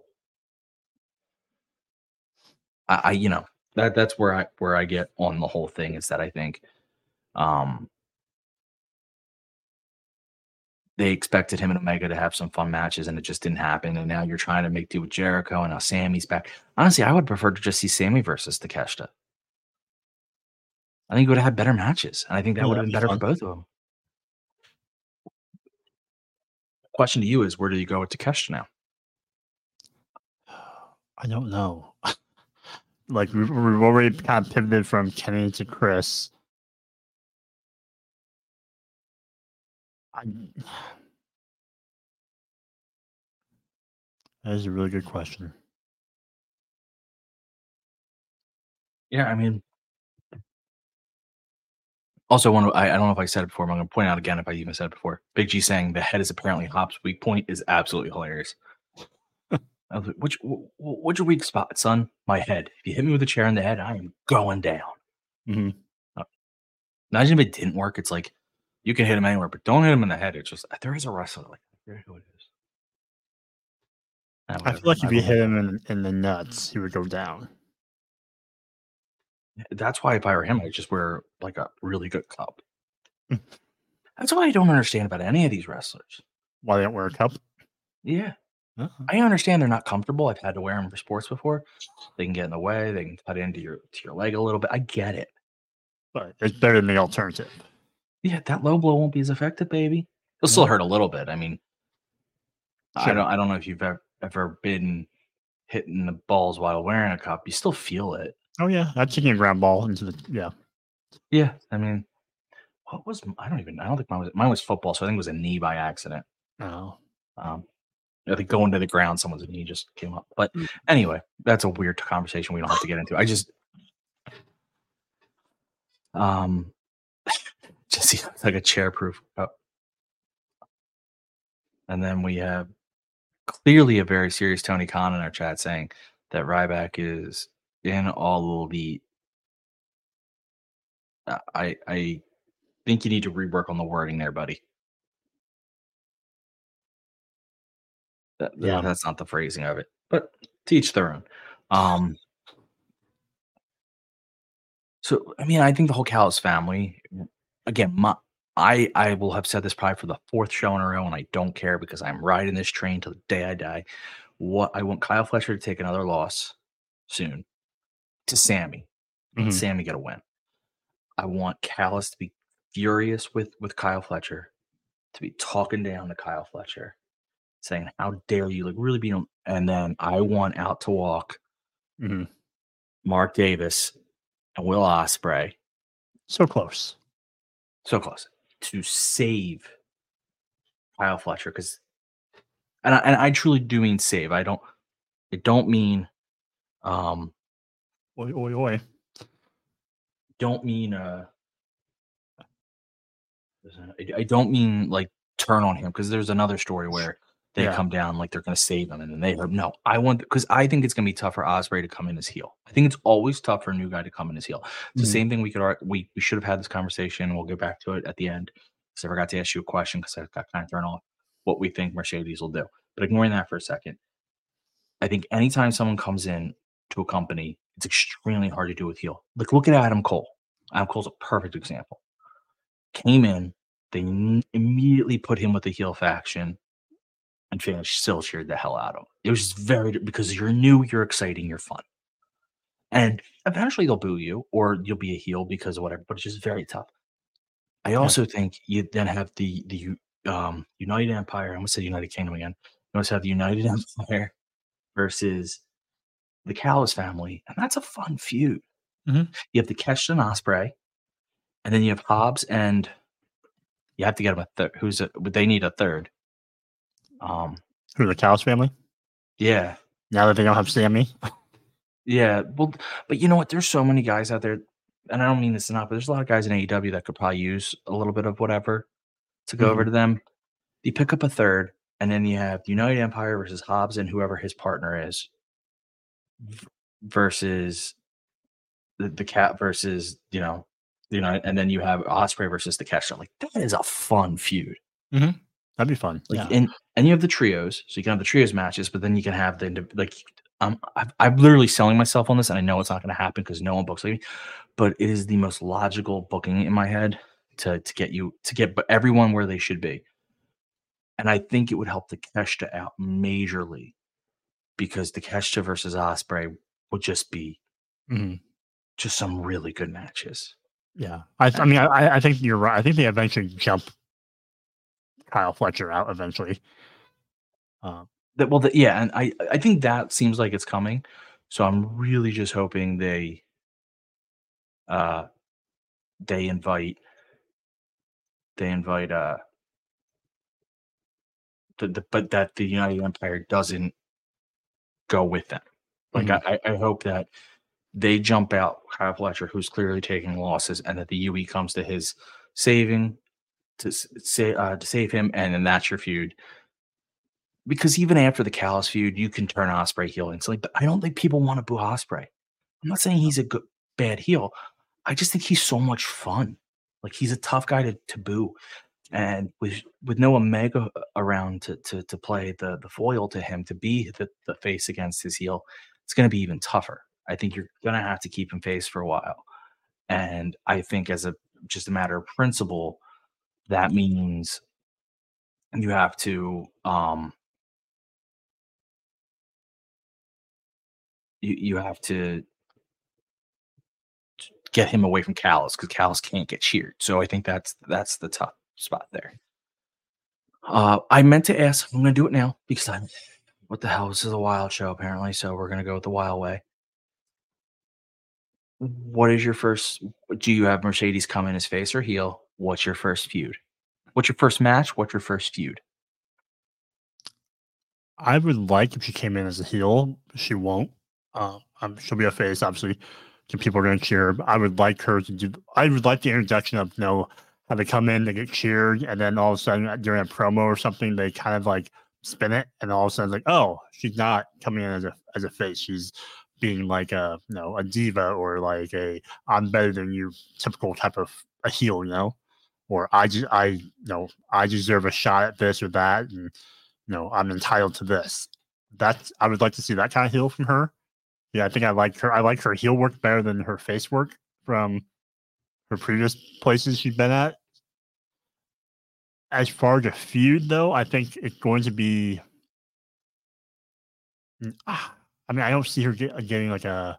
I don't see them putting like a a top, a high tier person right way at her because one, you have to have someone who can eat losses, and two, you have to have someone who can kind of be a stopgap before the the the, the title.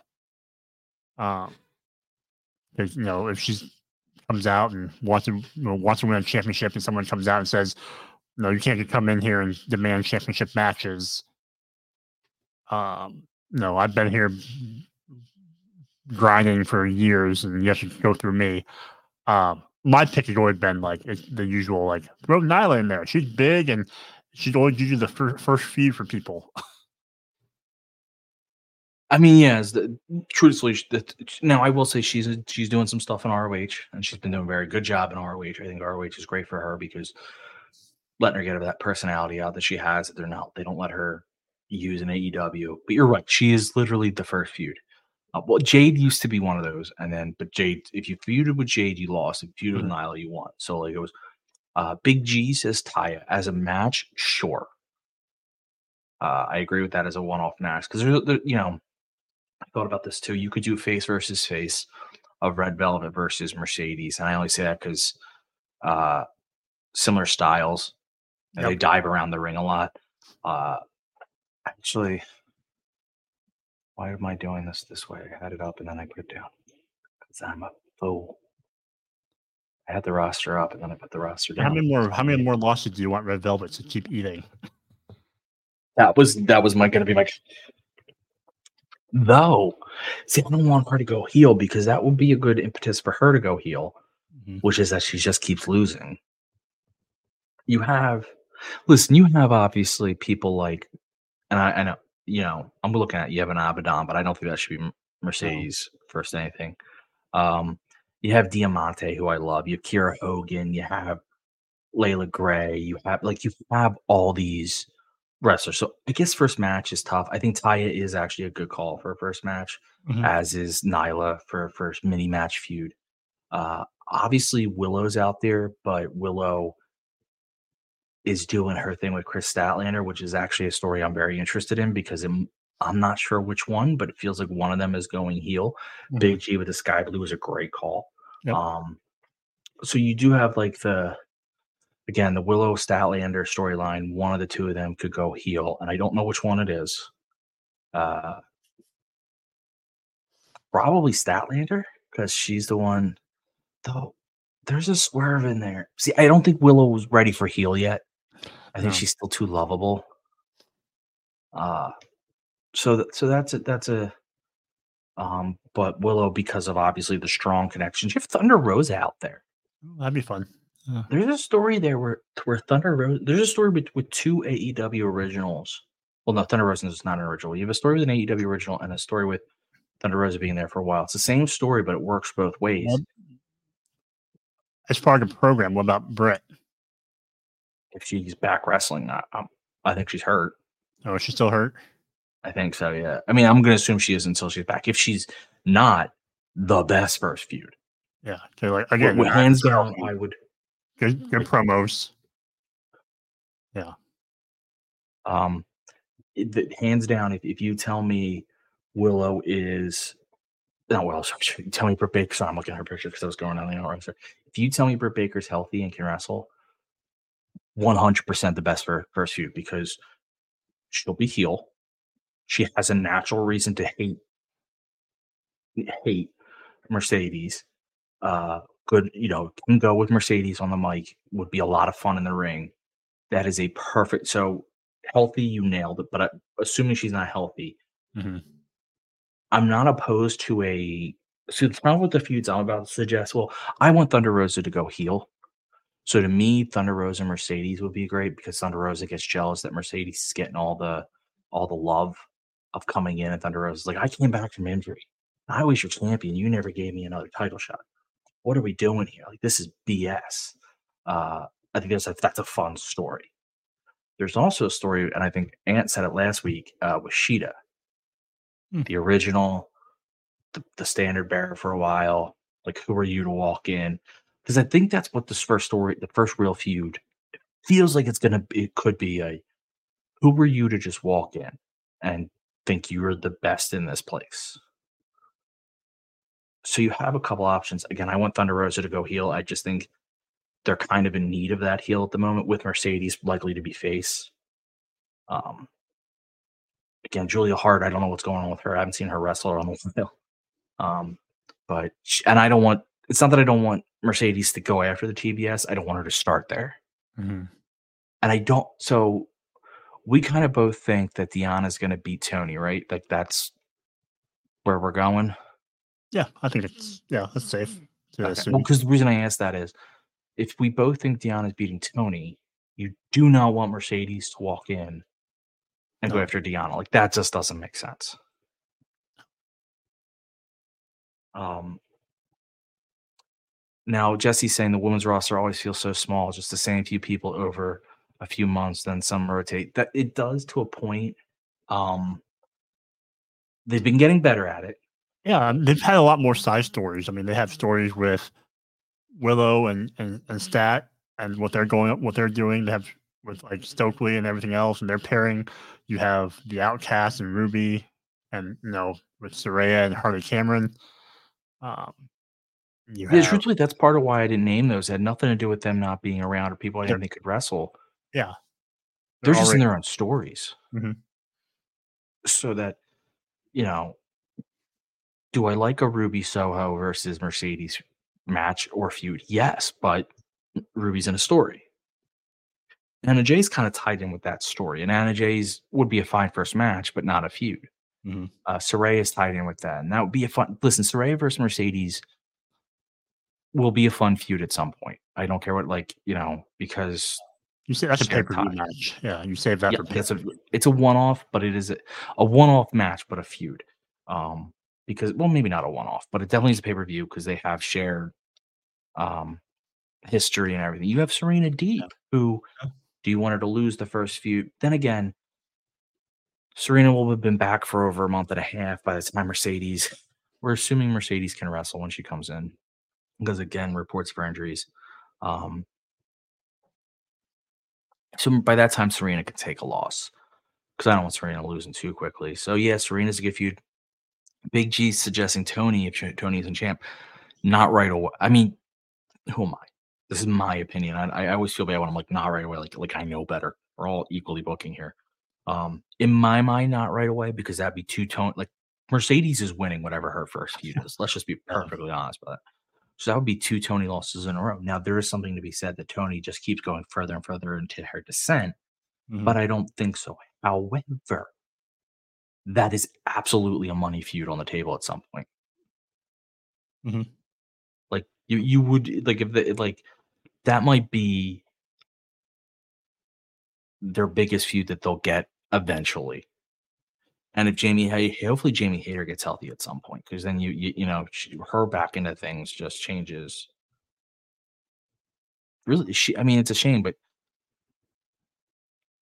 that's a big hole that's missing like that. Like, you know, um, and of course, Deonna Mercedes will have a feud at some point. Like, this is what I mean with bringing her in. There, there's a lot of money matches. I'd love to see Athena get out of it. Uh, ROH, drop the title, come up, and become a real player in this division now.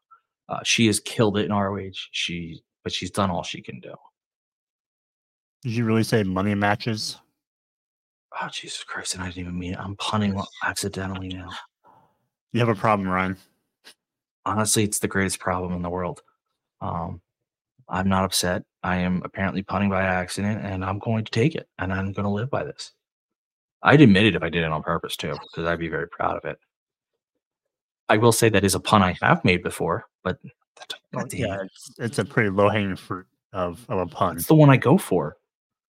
I'm, not, I'm short. I'm not reaching. I'm only. I'm, I'm barely. I'm not quite six feet. I'm not really reaching up that high. Uh.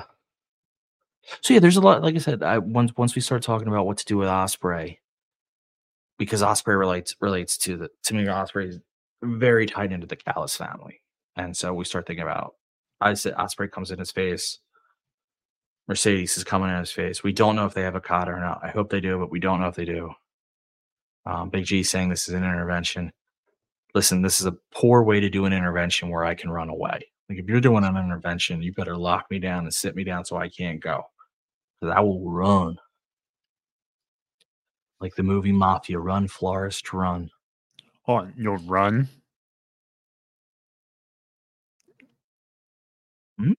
So you, you say you're gonna you'll, you'll run, I'll run. like physically run. Well, uh, virtually. Okay. And then I made a joke about the movie Mafia. I don't know if you've ever seen that. I haven't. Oh, it's a spoof movie Hmm. on mob movies. Sure, makes sense. I, I love it, but it, it's it was made in like the late '90s. Puntervention by Jesse Ozog. Well done. Wouldn't it be intervention pun? Puntervention sounds like a, a convention for punters. now I'm picturing that. And then, yeah, the, the, the first ever puntervention. And it's every punter that's ever been in the, the Your, your keynote speaker for this is Pat McAfee. oh my god, he would be too. Jeff Feagles. God. People would go for him. Uh so that's just just some interesting, you know, thoughts and, and words and words of thoughts and things and you know, whatever before we get to our main event. Um I'm just like I somehow closed out of a window I was in. I don't know how I do this. Our main event obviously is the big tag match of Sting and Darby versus Big Bill and Ricky Starks. So, all right, got it up. I mean, I knew what went on in this, but I'm trying to debate how I want to start. We'll go through the match. The match was really good. There's a if you don't call it out, I will, but I'll keep my I'll I'll let it to you. There's a one least really cool s- Call you haven't called out Mary spots, Mary minute spots, so feel free. when Darby did the suicide, uh, suicide dive to the outside and got caught in this um the boss man slam, whatever other way you want to call it. Fantastic by him and Big Bill. Just so like really well done. Like that looked smooth and painful. That was a spot that was everywhere, but it deservingly so. Um there was one point where um Big Bill had had had um Darby up and Sting came and hit him, but it almost looked like Darby was about to fall on Starks. Yeah. I was very worried, and I'm pausing some for some reason. Um, so, uh, Sting and Darby end up winning with the Scorpion Death Drop on Starks. They are your tag team champions. We all think we're happy. This is what a way to end the night. We're all going happy, and then some dastardly businessmen come around. The EVPs in pure white, which is going to matter, come out and assault Darby and Sting with were they pipes or bats? White looks like they're white bats. Okay, I couldn't tell. No. So with white bats, and they beat up, beat Sting and Darby to hell. Darby's busted open, so their white suits are now just covered in blood. They hit was it Sting or Darby with the the the trigger? Darby. They hit Darby with the EVP trigger. We were specifically told it was changed from BTE to EVP. They have made a state. Can't wait till they turn being the elite to being the EVP. Oh my! And so the I mean, fans were booing this. This one is about as well as you could hope for um the end like for this turn. Like obviously the Bucks were gonna but like this worked really, really well. What'd you think of the match and the after and all that jazz? I think it played out as well as it could have been since you know I thought there that Sting and Darby were going to win the titles when they announced this match, you know, a week or so ago. And I think for the Bucks to get a lot of heat, they had to come in and attack them and beat them down afterwards to really give uh you know Sting and Darby a reason to have this match with them. Otherwise, you're just kind of a you know you just want to be your final match, but having the titles on the line makes it that much more important. Um, you forgot they also beat up Sting's sons, God, I forgot about his son. innocent bystanders, you know who.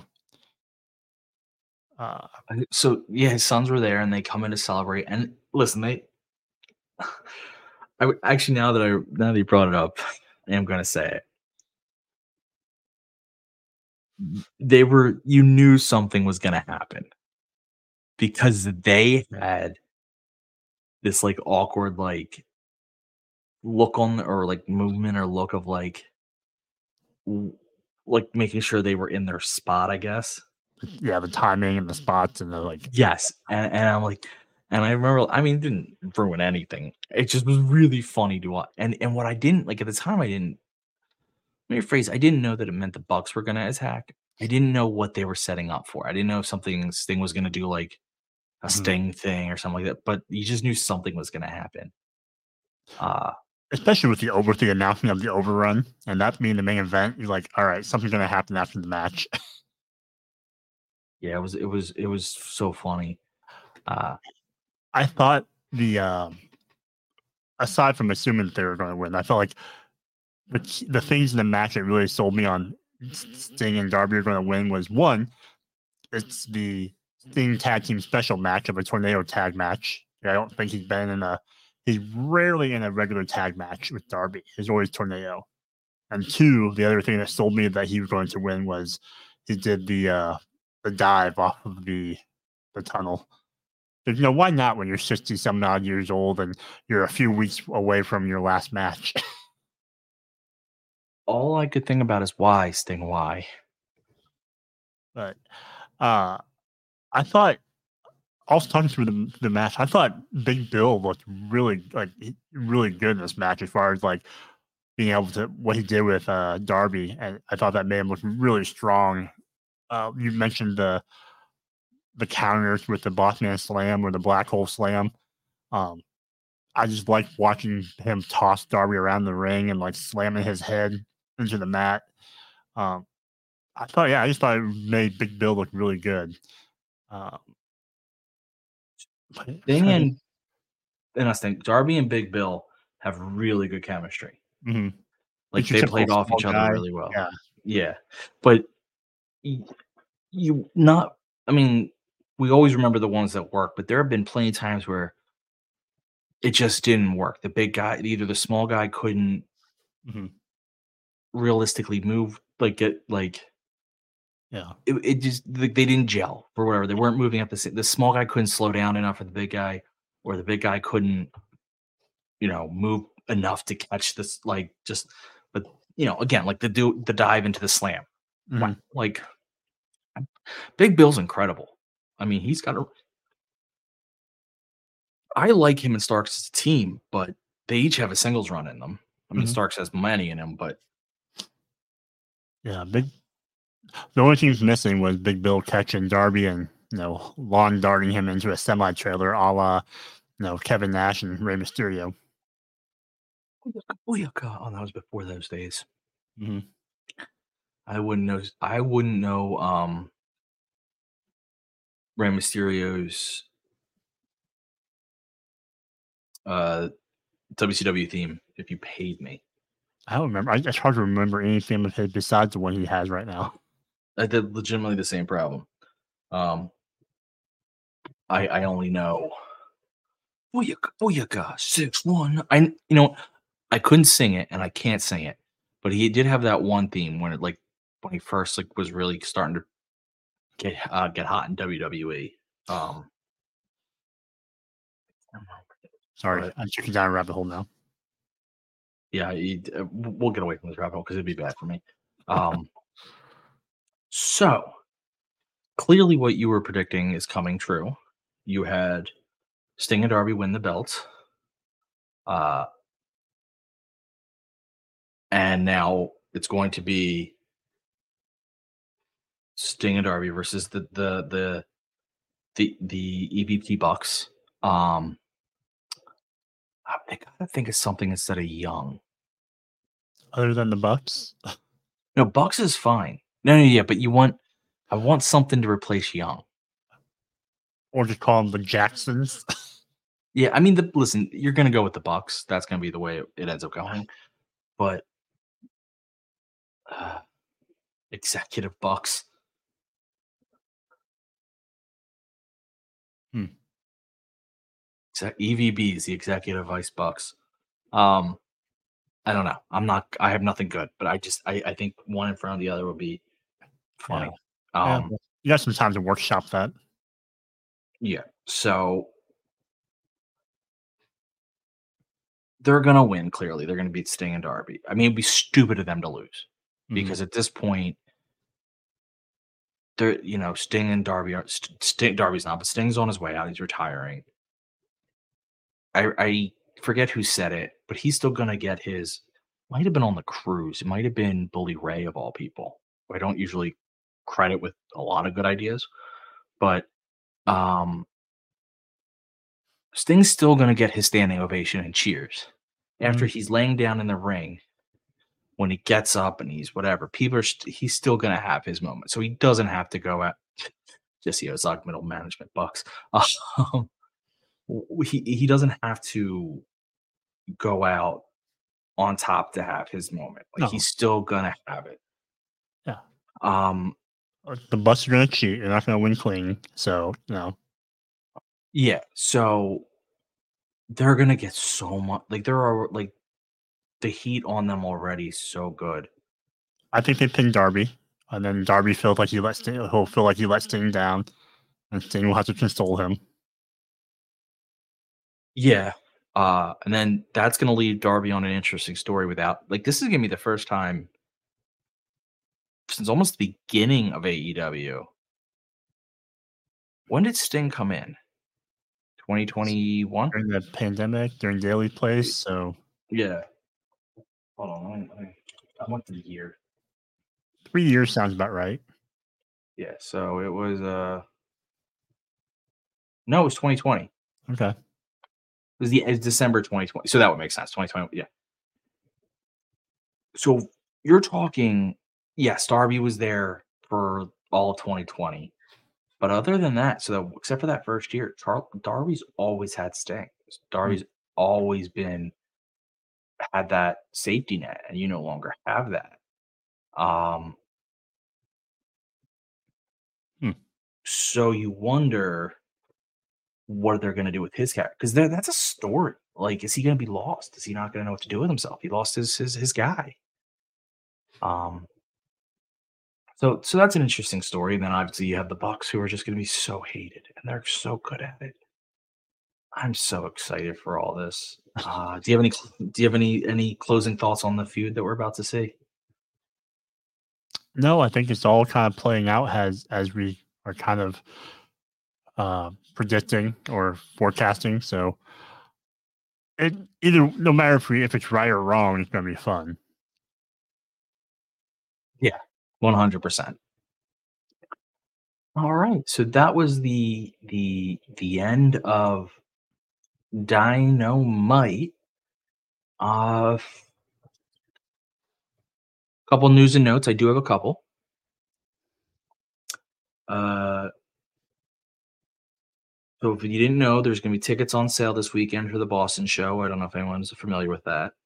Uh, the, the you know obviously there's still rumors out there that that AEW thinks they're going to get to Okada, which should be fun, but we don't know. And there's rumors that they're going to get Kamille from uh from NWA. Any thoughts on Kamille coming over? I I don't have a, a great deep um, familiarity with Kamille's work. Very very high level surface level knowledge of of the match of some of the matches. Yeah, But- I, I I I'm with you. I've seen her have a few matches. Uh, I wasn't a huge. I'm not wasn't and I'm not a huge NWA watcher though. From what I understand, she was very she was a lot of fun. Yeah, yeah. I don't know another, she's- another big name from another promotion. I mean, Yeah.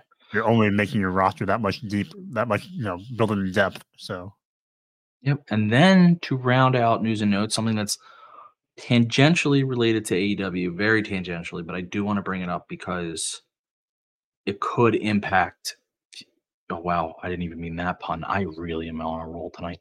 Um, it could impact future AEW signings, relationships, partnerships. Scott D'Amore is out of TNA as of today.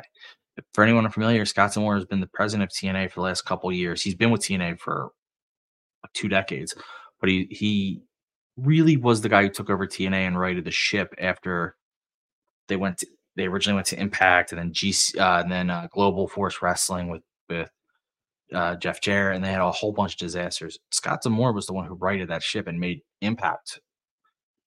Maybe not TV wise or monetarily, but at least quality wise, a true competitor, third third promotion for. And so, some sometimes they're putting on better stuff than either AEW or um or WWE. So quality wise, they were there. They just clearly don't have the money on the TV.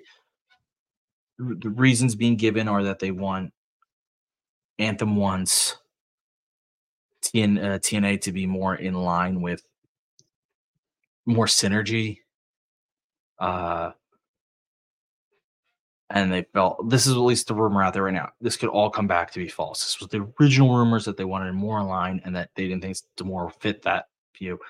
I don't know how you view that. The guy turned TNA around. I mean, he made that, and from what I understand, there were a lot of wrestlers who were very unhappy with the way that went down.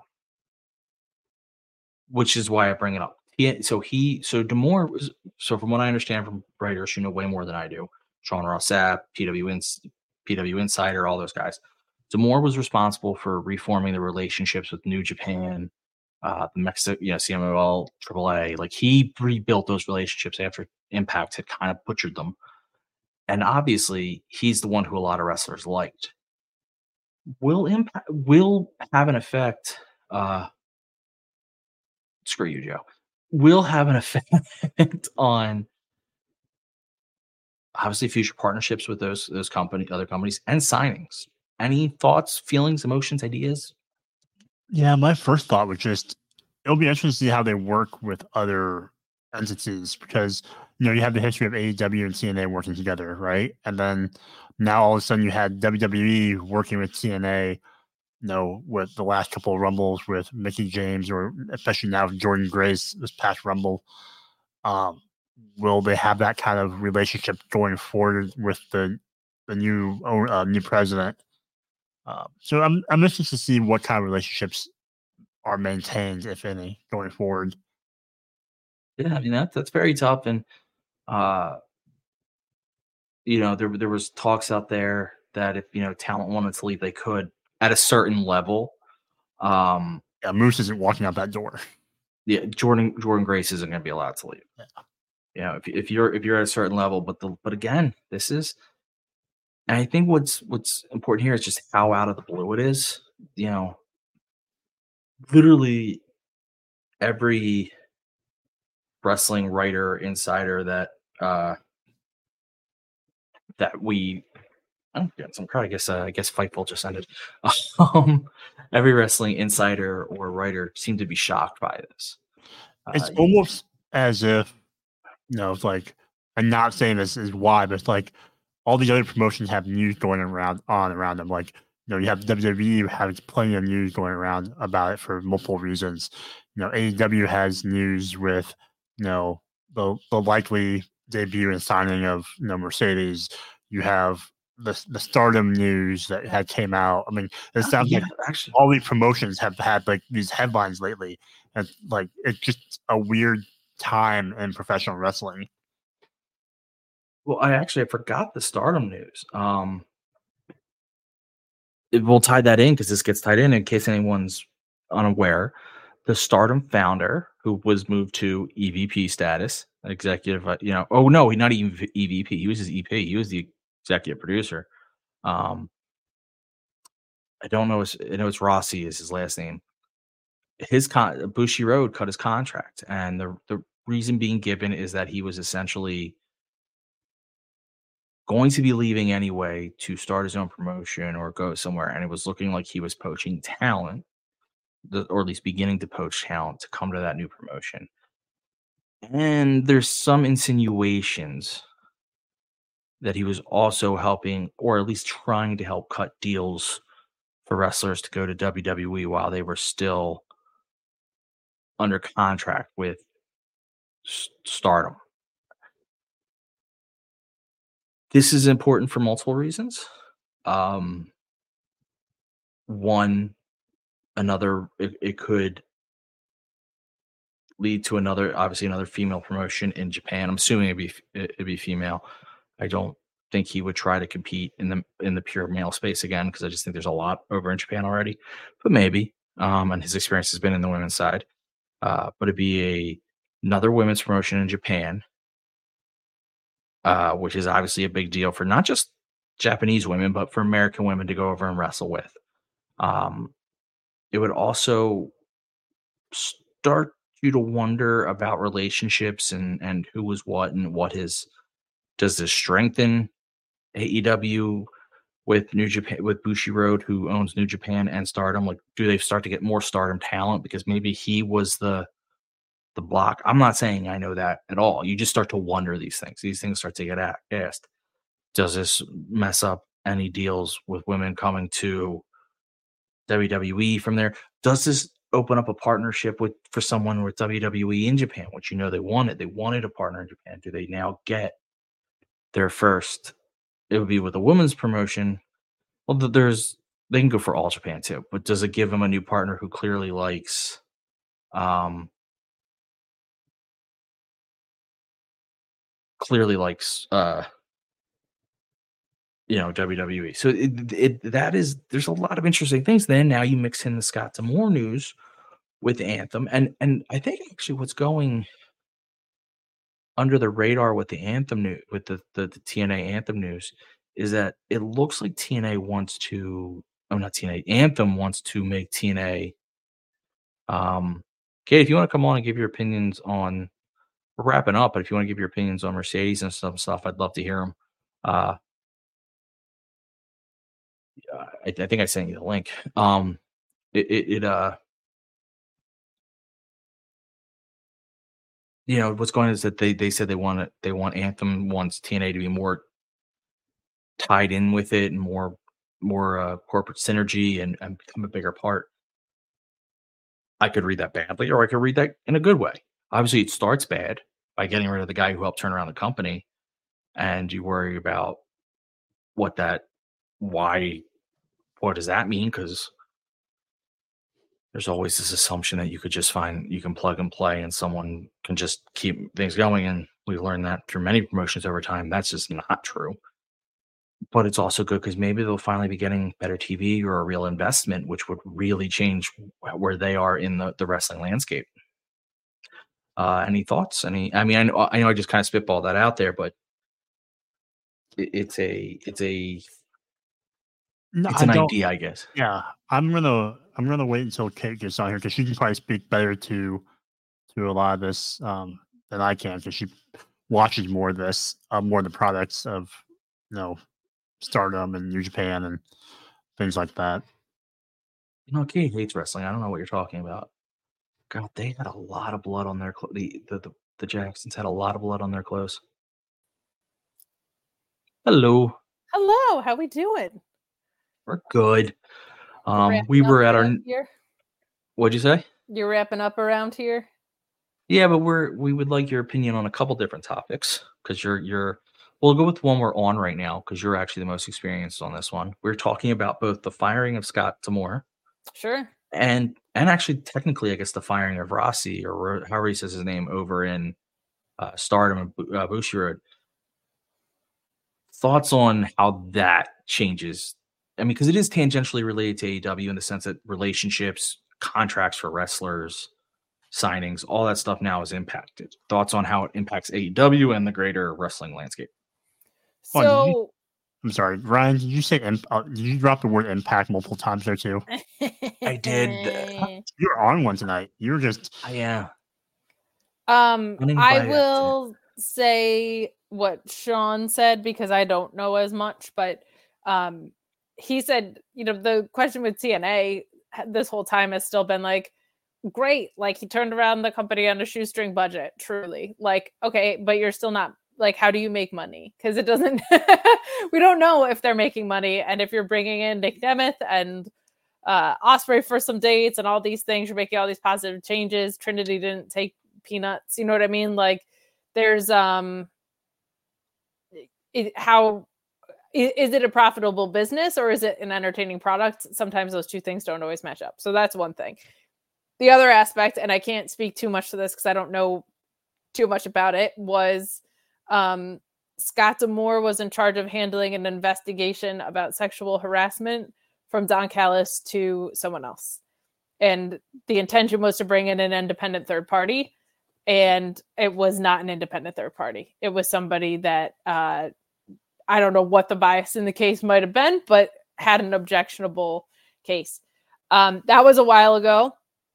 Obviously, all the Vince stuff I'm sure is making everybody pause and question things, but uh, I my my guess and the guess of other people that I reached out to is that it is probably the financial side of this. You just had this very successful rebrand, and um, you might need someone else to a do what Scott was doing for less money, or b do a better job of the business side of it. Um, if it was just that, I would imagine they would have just made him just the head of creative or something, and maybe slashed his salary or something.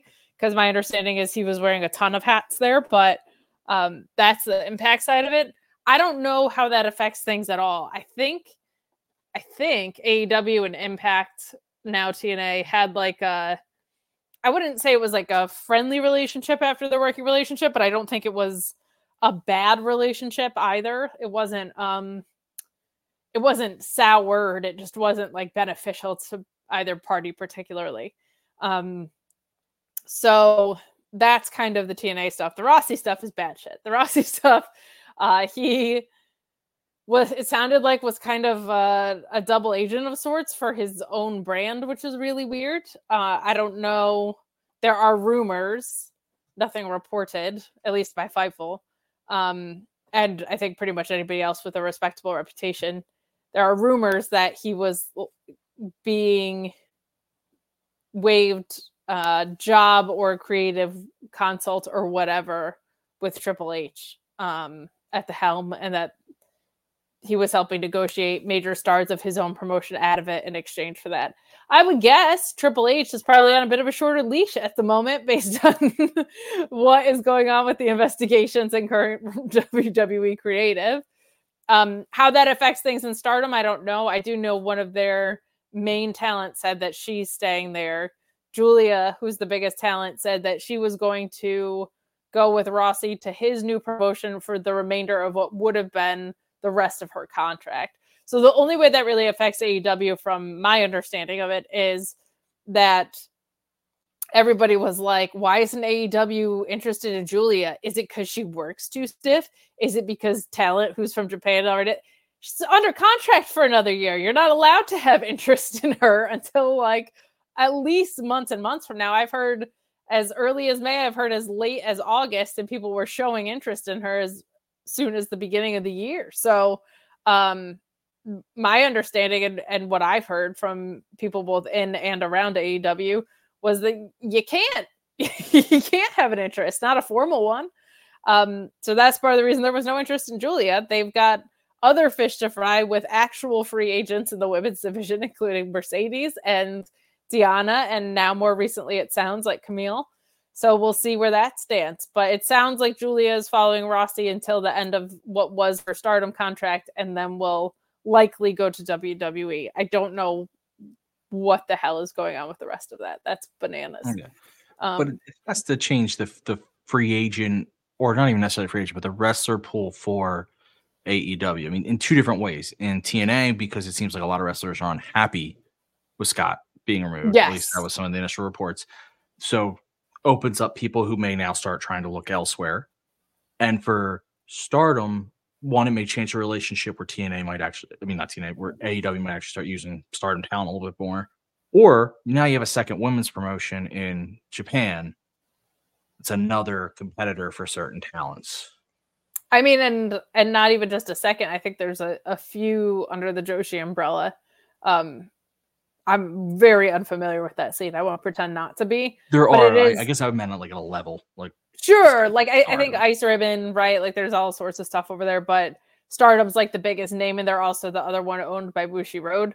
Um, what I think is interesting here is Mercedes is open to working in Japan still, and there's still people over there that are rooting for her too. My guess is that would still be under the Stardom Bushiroad umbrella. Um, more likely, probably under the New Japan women's title picture. But uh, Stardom had a tough year. They got beaten up by a lot of injuries. They lost a lot of the momentum they had. When you hear internal strife like this, you start to maybe understand why. If there were top talent that was actively being pushed out of there or negotiating their way out of there, it's hard to do that. Um, and it's also very stable based over there too. So uh, it's not like you're just losing Julia, you're losing the entire stable of I think it was DDM. I think is the name of it. Um, so it, it it's a trickier landscape and and in general, Stardom, New Japan, uh, ROH before it got bought, TNA is in the same boat where it's like they are going to have to solve the problem for themselves of uh, we grow stars and then they leave. And you have to do that either by retaining talent or always having the next star up, right? Like uh New Japan realistically has I think the War Dogs are going to resign, so that's huge for them. Zack Sabre Jr. signing is huge for them, but they lost Will Ospreay, who was their guy, and they lost Okada, who was their ace. The Sanada title reign was great, but I don't think it was like a this is the next guy type level of great. Um, so I think what promotions on that level, male or female, or both uh, are going to have to figure out is is that piece of it and that's where i think this gets a little bit more interesting is what is tna realistically going to do to solve that problem while also how do you bring more money in the door without spending more money is something that i, I don't know how any of these guys solve MLW just signed Bobby Fish. You know what I mean? Like, Yeah. it's tough. It's tough. Yeah, it's just interesting. Like again, we don't usually cover, obviously, don't cover those, but when when something when two guys fall out, and now all of a sudden you're like, what's the, you know, Well, it's all them too, competition. right? Like you have you have Tanahashi taking over in New Japan. You have all the instability in WWE. You have Scott D'Amore in TNA. I don't follow All Japan, but All Japan had a shakeup apparently as well, and Stardom, like kind of everywhere that's above an MLW uh, NWA level is is shaken up. Ironically, AEW is the one with the least drama at the beginning of the year, which is not something I would have said at any point last year. maybe it was good that they had all theirs out last year. Yeah, maybe that's what. Sure seems like since one specific person left, things calmed down yeah. realistically. Well, speaking of that one specific person, not really him, but this is we talked about this at the beginning, and Joe and I kind of had Joe, for rightful reasons, and I'll let him explain it himself if you have a question, had a little bit different take on this, but clearly Tony Khan had his big announcements tonight, and that's that they're going to be in Boston. Uh, Uh-huh. so all things considered, we know it's Mercedes. They had the boss ton in their own graphic. Even without the spoilers out there, if you read the spoilers out there, she signed, but even without those, they gave it away in their own graphic. This is the It's CM Punk treatment. and it's it's not John Cena, so like who else from Boston is it gonna be? Right. But this is the CM Punk treatment. This is you don't actually say they're coming. You just give every single hint in the world to say it. Um, you let the people put the you know you let the people read spoilers online or put the pieces together. You go to their hometown. You name a show after them. You basically count on them alone to sell this place out at a time. This is the CM Punk treatment. So, what is your thoughts on all of this? I think it's probably the most historic women's wrestling talent rollout of a modern era that you've ever gotten on the women's side. I think that's really cool. Um, I think most people reasonably assumed when she wasn't showing up at Royal Rumble, she wasn't showing up in WWE. I think people probably assumed that it was AEW over Stardom just from a, a contract standpoint, as far as money goes, and the fact that you can work AEW and still work Stardom. Uh, that was most of the feedback that I had heard uh, from people that were like tuning in the past few weeks. And I think it's awesome. Like, I, I think it's really cool that, like, there's not a lot of people that got the CM Punk treatment outside of CM Punk, right? And his was because Anyone he was else did? returning. Yeah, like he, his was because he was returning to wrestling after seven years. It was a huge, huge, huge deal. Uh, this is a huge deal, not because it's going to be so surprising or um, I don't know if it's momentous in the same way, uh, respective to the industry as a whole, but I think it's momentous to women's wrestling and this women's division. And uh, to give a female athlete that kind of treatment is just something that is unprecedented. And I, I think that absolutely rules. I don't know if you do hypothetically if they have Okada, it's it's called big business, right? So do you do Mercedes comes out, gives a 20 minute talk, and then somewhere in the middle of the show you hear a coin drop and you double down like you did with Adam Cole and Danielson? You could do that. Uh, you could also just hint that Okada's coming if you do have him. Just the name of the show being big business is like very money focused, and you have a coin drop. You have the iconic picture of Mercedes and Okada in Japan, right? Um, so yeah, so I I think I think it absolutely rules whether they do that as a standalone for her or if there's more to it. But uh, I Sean had said on this show that she that he had confirmed through New Japan that when everybody was talking about a Julia Mercedes match, there were sources in New Japan who were very upset by that because they couldn't because she was still injured. All those training videos that she posted were from months prior. So she was still injured and playing everybody this whole time. Ha ha ha. She got us all. Uh, that she wouldn't have been cleared for for that match. So uh, I think the timing of it's really cool, and I'm excited. I'm just excited to see what she brings to the division, which is cooking outside of her. You know, it's like this will just take it up another level. So I feel like I'm interviewing you, and this is weird. But I'm, since we talked about it, I'm asking you questions. So I'll give you what do what do you think it means for the division? Like, let me ask you that. What do you think this means for the division? Uh, I think it'll probably mean the cementation of more screen time. I don't think that you put someone who will likely be one of the biggest draws, man or woman, uh, and and not continue to develop what you've already had in motion. I think in ring she's capable of making pretty much anybody look as good as anybody could look. I think star power wise, she brings an entirely different element than anybody that is there currently. And the only person that came close was probably Jade, and Jade didn't have the in ring experience to bring what Mercedes can bring as an entire package. Her uh, contributions to wrestling and her expansion from pop culture, I think, is going to open doors for other women in AEW. You don't see them on reality shows and with clothing lines and stuff. Like, there's not a lot of people that are doing that. So, I think you're going to see her knock some of that stuff down. And I think Mercedes versus whoever is just going to be a very big deal for the next three to five years. I really do. And there's a lot of people that can be in that spot. If Jamie Hayter is capable of coming back, that's like, I think you're going to hear. If you can do Mercedes versus Jamie Hayter at All In, I think you're going to hear the biggest women's wrestling pop that has ever been had in, in AEW. I think that'll be absolutely, absolutely bonkers. So there's so many matches people have lined up in their head. Who she debuts against is really interesting. I think it could be, um, you know, I go to Shida and I go to Willow. Of Willow being for the story that uh, she put Mercedes out. Coming back to visit that is really interesting. Shida is just not doing anything right now, and she's the in-ring ace of the division. A lot of fun to be had there too. Uh, so we'll see. We will see. Who? So, what do you think? Her? Who do you think? Do you think Willow's her first feud? Who do you think her fir- first feud is? Um, I feel like just because there's so much going on with like Willow and Kris and stuff, I would say, like, not being used right now, and this is a cool problem to have. Is I feel like Serena Deeb and Thunder Rosa seem to be kicking around the mid card picture a little bit. I would probably say Shida just because she's she's the one that's been like completely off screen and carries the um, prestige of being a three time champion and one of their best in ring performers. It's a shame. Joe, I mean, unfortunately, I think injury is going to prevent it because Joe nailed the best feud, which would have been Britt. Yeah, I, I don't know what her status is right now.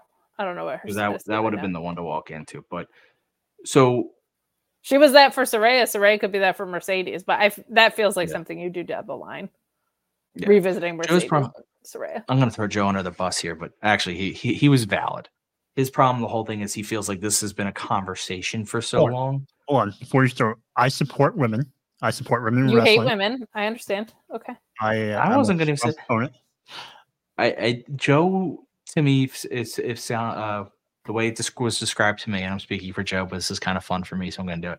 Was that he uh it had been talked about so much and hinted at so much that it had lost a little bit of that steam or excitement for him. That once I don't think it's the future isn't what he's talking about. I think he meant the announcement. Like this announcement didn't hold the same as it could have because it was to- not out of the blue at all. Like it, like So- it wasn't like Very expected, and uh Joe hates women. Like that's just the only only conclusion to draw from that. No, I get that. Like it's been it's been talked about to death, and it was the handwriting couldn't have been more on the wall. You know what I mean? Like we we knew it was coming. I'm more intrigued to see what the actual presentation looks like once it like gets there. But I can understand because it was an announcement about something you already knew. Like that that makes sense. Right. But I And- think um I just I I uh, you know with the investment you have in in Mercedes and throwing all this promotion and you know pomp and circumstance around her, like you can't. I just want to make sure, like I want to make sure that AEW doesn't like fumble the bag and you know miss this grand opportunity to have like walking in the door for them and like what you said, what it can do for them for years to come. sure. And you know, there've been so many times in the past where we think they have the right trajectory and momentum, and somehow they, you know, stumble over their toes or their feet, and we go two steps back instead of going forward. So I'm hoping that's behind us, and it's just bigger and better things now from this moment. I agree, and I, I think you're right, and that it was. If you've been paying attention, this was not a surprise in any way. I think a lot of people felt this way about Saraya, but she just unfortunately like doesn't have the ring capacity that um I don't know. I don't know if anybody knew what to expect from Saraya, and the fact that she also has fibromyalgia on top of the neck issues um is is a is shoestringed her a little bit. Um, I also think that maybe they got too invested in the idea of one big name coming in and didn't back it up with screen time, appropriate booking, appropriate feuds, like um, which nobody can do anything for you if you're not going to support it, right? So I my guess is Mercedes is probably going to be the highest paid woman in wrestling from this or very close to. Uh, I think she takes a lot of pride in what her value is and I don't think you make a financial investment up front if you're not going to back it up. Um, and this is also kind of the last, other than the multi-man pictures. I know a lot of people aren't happy with like the trios and the tag pictures. Uh, this is kind of the last piece of the puzzle that they need to really have cemented as as a company. I think like this has been the complaint from the beginning. So to have that uh, continue to develop, I think, is something that's really good. Do you think so? This was this was like going off Joe's concern, and this is. Do you think it's gonna that she guarantees more women's segments, or do you think they just replace the women's segments they have now with her? No, I think you'll see expansion of screen time. We've already seen oh. on Collision two weeks in a row of two women's matches. My guess, I, I think the way Sean had put it on a show weeks ago was it's like the Mercedes segment and a women's segment. So it'll be an added speaking segment or an added match, and what you were already kind of doing was the way that it was framed. And totally unrelated, but I need so I didn't notice this before. I need someone to answer this for me when when did they start doing that thing with their uh the the barricades? I don't know. I don't know. That I think they did really it on cool. Collision. Well, the stage there, but I mean, the stage there. that was- looks really cool. I like that. Yeah, I feel like they they just started doing that. It's, I It's definitely I might- recent. Yeah, definitely recent. They made a lot of good Okay. production changes lately. Like the camera shots have been cooler. I loved the backstage stuff in the opener tonight. It was really good. Yeah. Oh yeah. I just it's the first time I ever noticed that. I'm like, what what, what is that? I never Could've you know, that was really cool. Well, actually that the before we wrap this up, but I just went Deonna was when Joe and I were talking about Deonna is why I feel good about Mercedes coming in because every other big wrestler that I said this to Joe, maybe you'll disagree. So I'm, I'm trying to get your Athena. She came in, she had basically a two week story with Jade. Uh, Taya came in, a two week story with Jade. Saraya is a bit unique because Saraya, I think they realized she can't wrestle as much as maybe they had hoped she could. Toni came in and had absolutely no story. Deonna came in and um and so like Taya and and Athena's story was Jade's story. It wasn't their story, it was Jade's. Jade had an open challenge and they were responding. Deonna came in. She's had a six week build with Toni, and it's every bit her. I said this show. It's every bit her story. It's her personal relationship with with Toni. It's her history. It's she's proving she's as good as she's supposed to be. They're letting her have multiple promos. They're letting her on commentary. To me, it's the first time they've had like the first woman, like the first woman they brought in, who's actually like had real development to start. It- I don't know if you feel the same or I I do, um, but I feel like that's often actually the case with the men too. Um, Punk came in and he had like the Darby stuff, but that was not uh very very few people have walked into like championship pictures. The men have just had more sustainability coming in and out of it. Like Bryan Danielson had a Kenny Omega dream match, right? If you're bringing it into the biggest attraction in the women's division, that was probably Jade. She wasn't the strongest in ring and she didn't have history with anyone because she'd never done it before. So there's not like as Yeah. much to play off of. But I agree that the Deonna welcome has been probably the best one, but it's also you've had the most cemented championship story for her to walk into. She carries the in-ring ability. Um, I mean, one of the best technical wrestlers in the world, period, man or woman. uh, probably the best technical women's wrestler in the world, um, at least in North America. Um, so I, I think it's also all of the circumstances being right. But I will say they very rarely like sign someone and hotshot them into a picture. I don't even think they'll do that with Will Ospreay, and he's probably the best wrestler in the world. So That makes sense. So, any final thoughts on the Mercedes coming in? Um, I'm just glad that my boss is gonna get to sleep maybe at some point, but I Oh, I, I don't think so. yeah, we'll see what happens with this WWE stuff, but um like that it does it does in covering all this shit feel like a monkey off your back. But I am so excited for what it's gonna mean. And what's really cool is like I think about like Ali Cease, right? Like there's a whole generation of people that are a little younger than us, just a little. Um Only that, like, a year or two, yeah. only a couple years but like grew up watching her and bailey like they didn't have the divas experience that we did so they don't have like the revolution piece of it but they grew up with the match that made them fall in love with any wrestling being bailey and mercedes or bailey and sasha at that point or um you know we're a couple years behind us and how special Sasha and Bianca was and things like that. Like it's it's really really cool that there are people who in their more formative years of wrestling like they just had that. Like they grew up with Sasha and now like they're carrying it into their adulthood this way. Um so it's just special. It's it's always special when one of the best wrestlers in the world shows up somewhere, right? And now I'm excited for I, if she walked into WWE and walked right into the story that they have with Bailey, that would have been great too.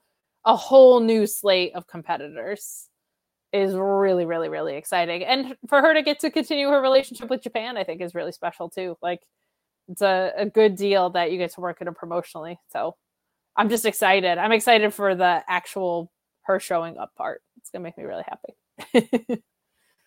Any comments on tonight's show you want to make? You don't have to. I'm just Uh, Swerve and Hanger was fucking ridiculous. What a blast. Um, Yeah. That match was incredible. I love that we're hinting at this double turn. Um, I love the story of like that Toni Storm, Deonna pulling Toni Storm out of her psychosis is like simply making her be a wrestler again. Like she was definitely not a performer against Red Velvet tonight. Like she was more back to her like proper in ring style, which I thought was very clever. Um, Takeshita making Jericho submit to his own move is really cool. Hechicero is unbelievable, and the CMLL stuff I thought was fun. Banger of an episode, and good for Sting and Darby. Like it would have been really cool if the Bucks cost them instead, but like them actually holding the title is is a special thing. So I, I thought it was a really strong episode overall. Really fun to I talk had a lot of fun. Joe, do you think it was a strong episode overall? You've been quiet since Kate came on because you know you don't support women. Yeah. No, I support women so much that I want Kate's voice to be heard by all without interruption. Um, no, it was, it was good. I always kind of judge the dynamites based on how fast I feel like the show is going, and this one flew by. Like I, I looked, I'm like, oh, we have like 25 minutes left of the show, so that usually tells me that it's been a really solid episode. Yeah, that they do time limit draws extremely well in this company. Extremely well. Yeah. Well, I was glad that it wasn't your typical time limit draw. That Swerve sat down and said, "Let's go," and everyone thought, "Okay, we'll get the five minutes. We've done this a few times." And then Hangman took the MJF approach. No. Of, no, no. Wait, maybe you can answer the question. I bugged Joe about this. Maybe you can answer the question. Hangman was the number one, was ranked one. Swerve was ranked two. Yes. Why? Why from a wins and losses perspective? Yeah. Uh I think Hangman had one more match than Swerve had. I think. Okay. I couldn't. I think.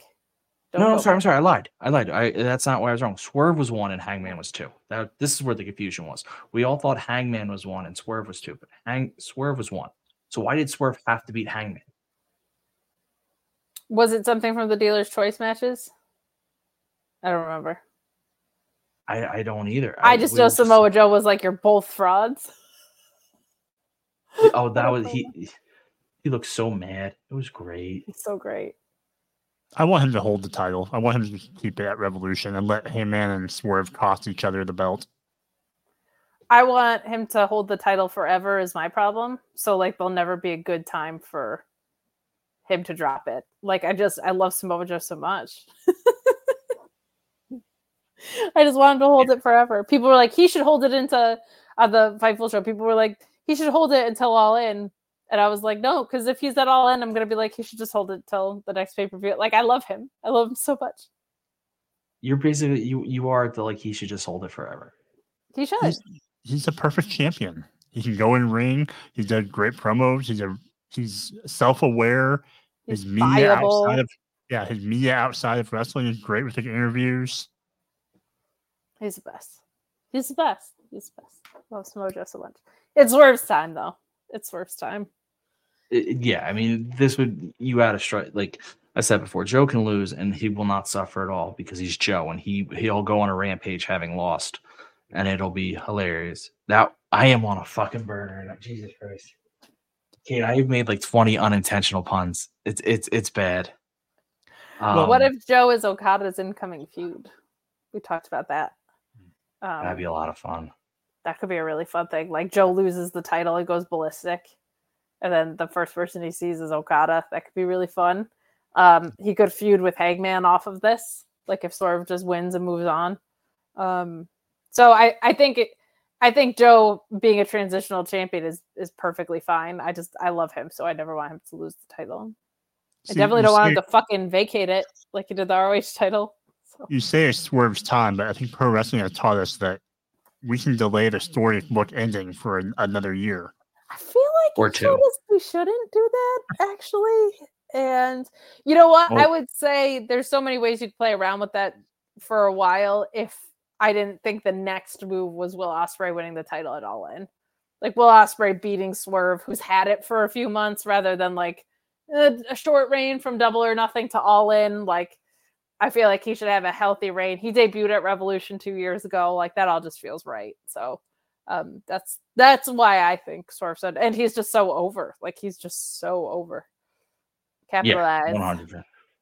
That's why he's got to go face. Um. All right. So that was our show. I'm going to now, since Kate, this is me running it, so it's always a questionable how this goes. Uh, I'm going to let you guys plug your stuff. We're going to do this ladies first because Joe wouldn't do it that way. He does not support women. Kate, where can we find you? I let you go first all the time. Listen, the idea is that the ladies are supposed to go first. You know what I'm saying? But you can follow me at Miss Kate Fabe on Twitter and TikTok and Katestagrams on Instagram. You can catch me on Fightful Mondays on Select, Tuesday, Thursday, and Friday on the main channel over there. Um, I have no idea what's going to happen with this press conference tomorrow. There's probably going to be a bunch of extra content coming out. Um, and you can catch me on my own YouTube channel at Miss Kate Fabe on the YouTube as well. And you can catch me here Wednesdays when I can be here. My boss isn't running to Vegas for an emergency press conference. That's going to be an interesting one. Um, Joey Jojo, Joey Joe. Well, besides here on Wednesday nights and on Saturday night for our Collider cast with Ryan, um, you can find me on the social media at underscore Asian Joe. And in my bio, I have my link to my serial review blog. I finally did a new one this past weekend. So I have updated content for people to read. Hell yeah. What one was it again? Uh, Tricks Loaded. Loaded Tricks. Okay, that's what I thought. Nice. Spoiler: Joe did use plenty of innuendo. Um, In your I don't know if it was. I don't know if it was intentional or not, but I read the innuendo. Um, you can find me on all our socials at Mark Order Pod. So please follow all our socials. Go to our pro wrestling tee stores, pro prowrestlingtees.com slash Mark Order Pod. Buy yourself a fancy, fancy t shirt. Again, so if, if you don't feel like typing that in, just go to the link tree in any of our socials at Mark Order Pod. And if you're sick of these guys, but you're like, Ryan, I really like you because you're special. You can follow my history blog here for history.com or at underscore here for history. All righty, people. That was my quick plug.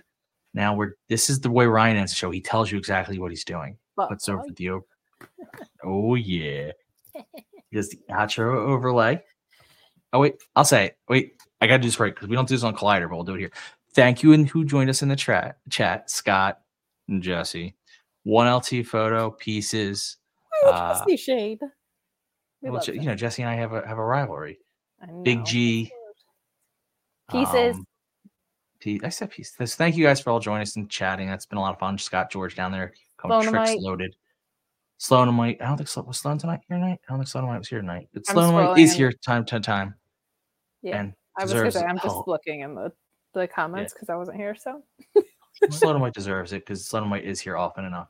So thank you all for joining us, and we are going to say goodbye as I put on this outro because I don't know how to do that.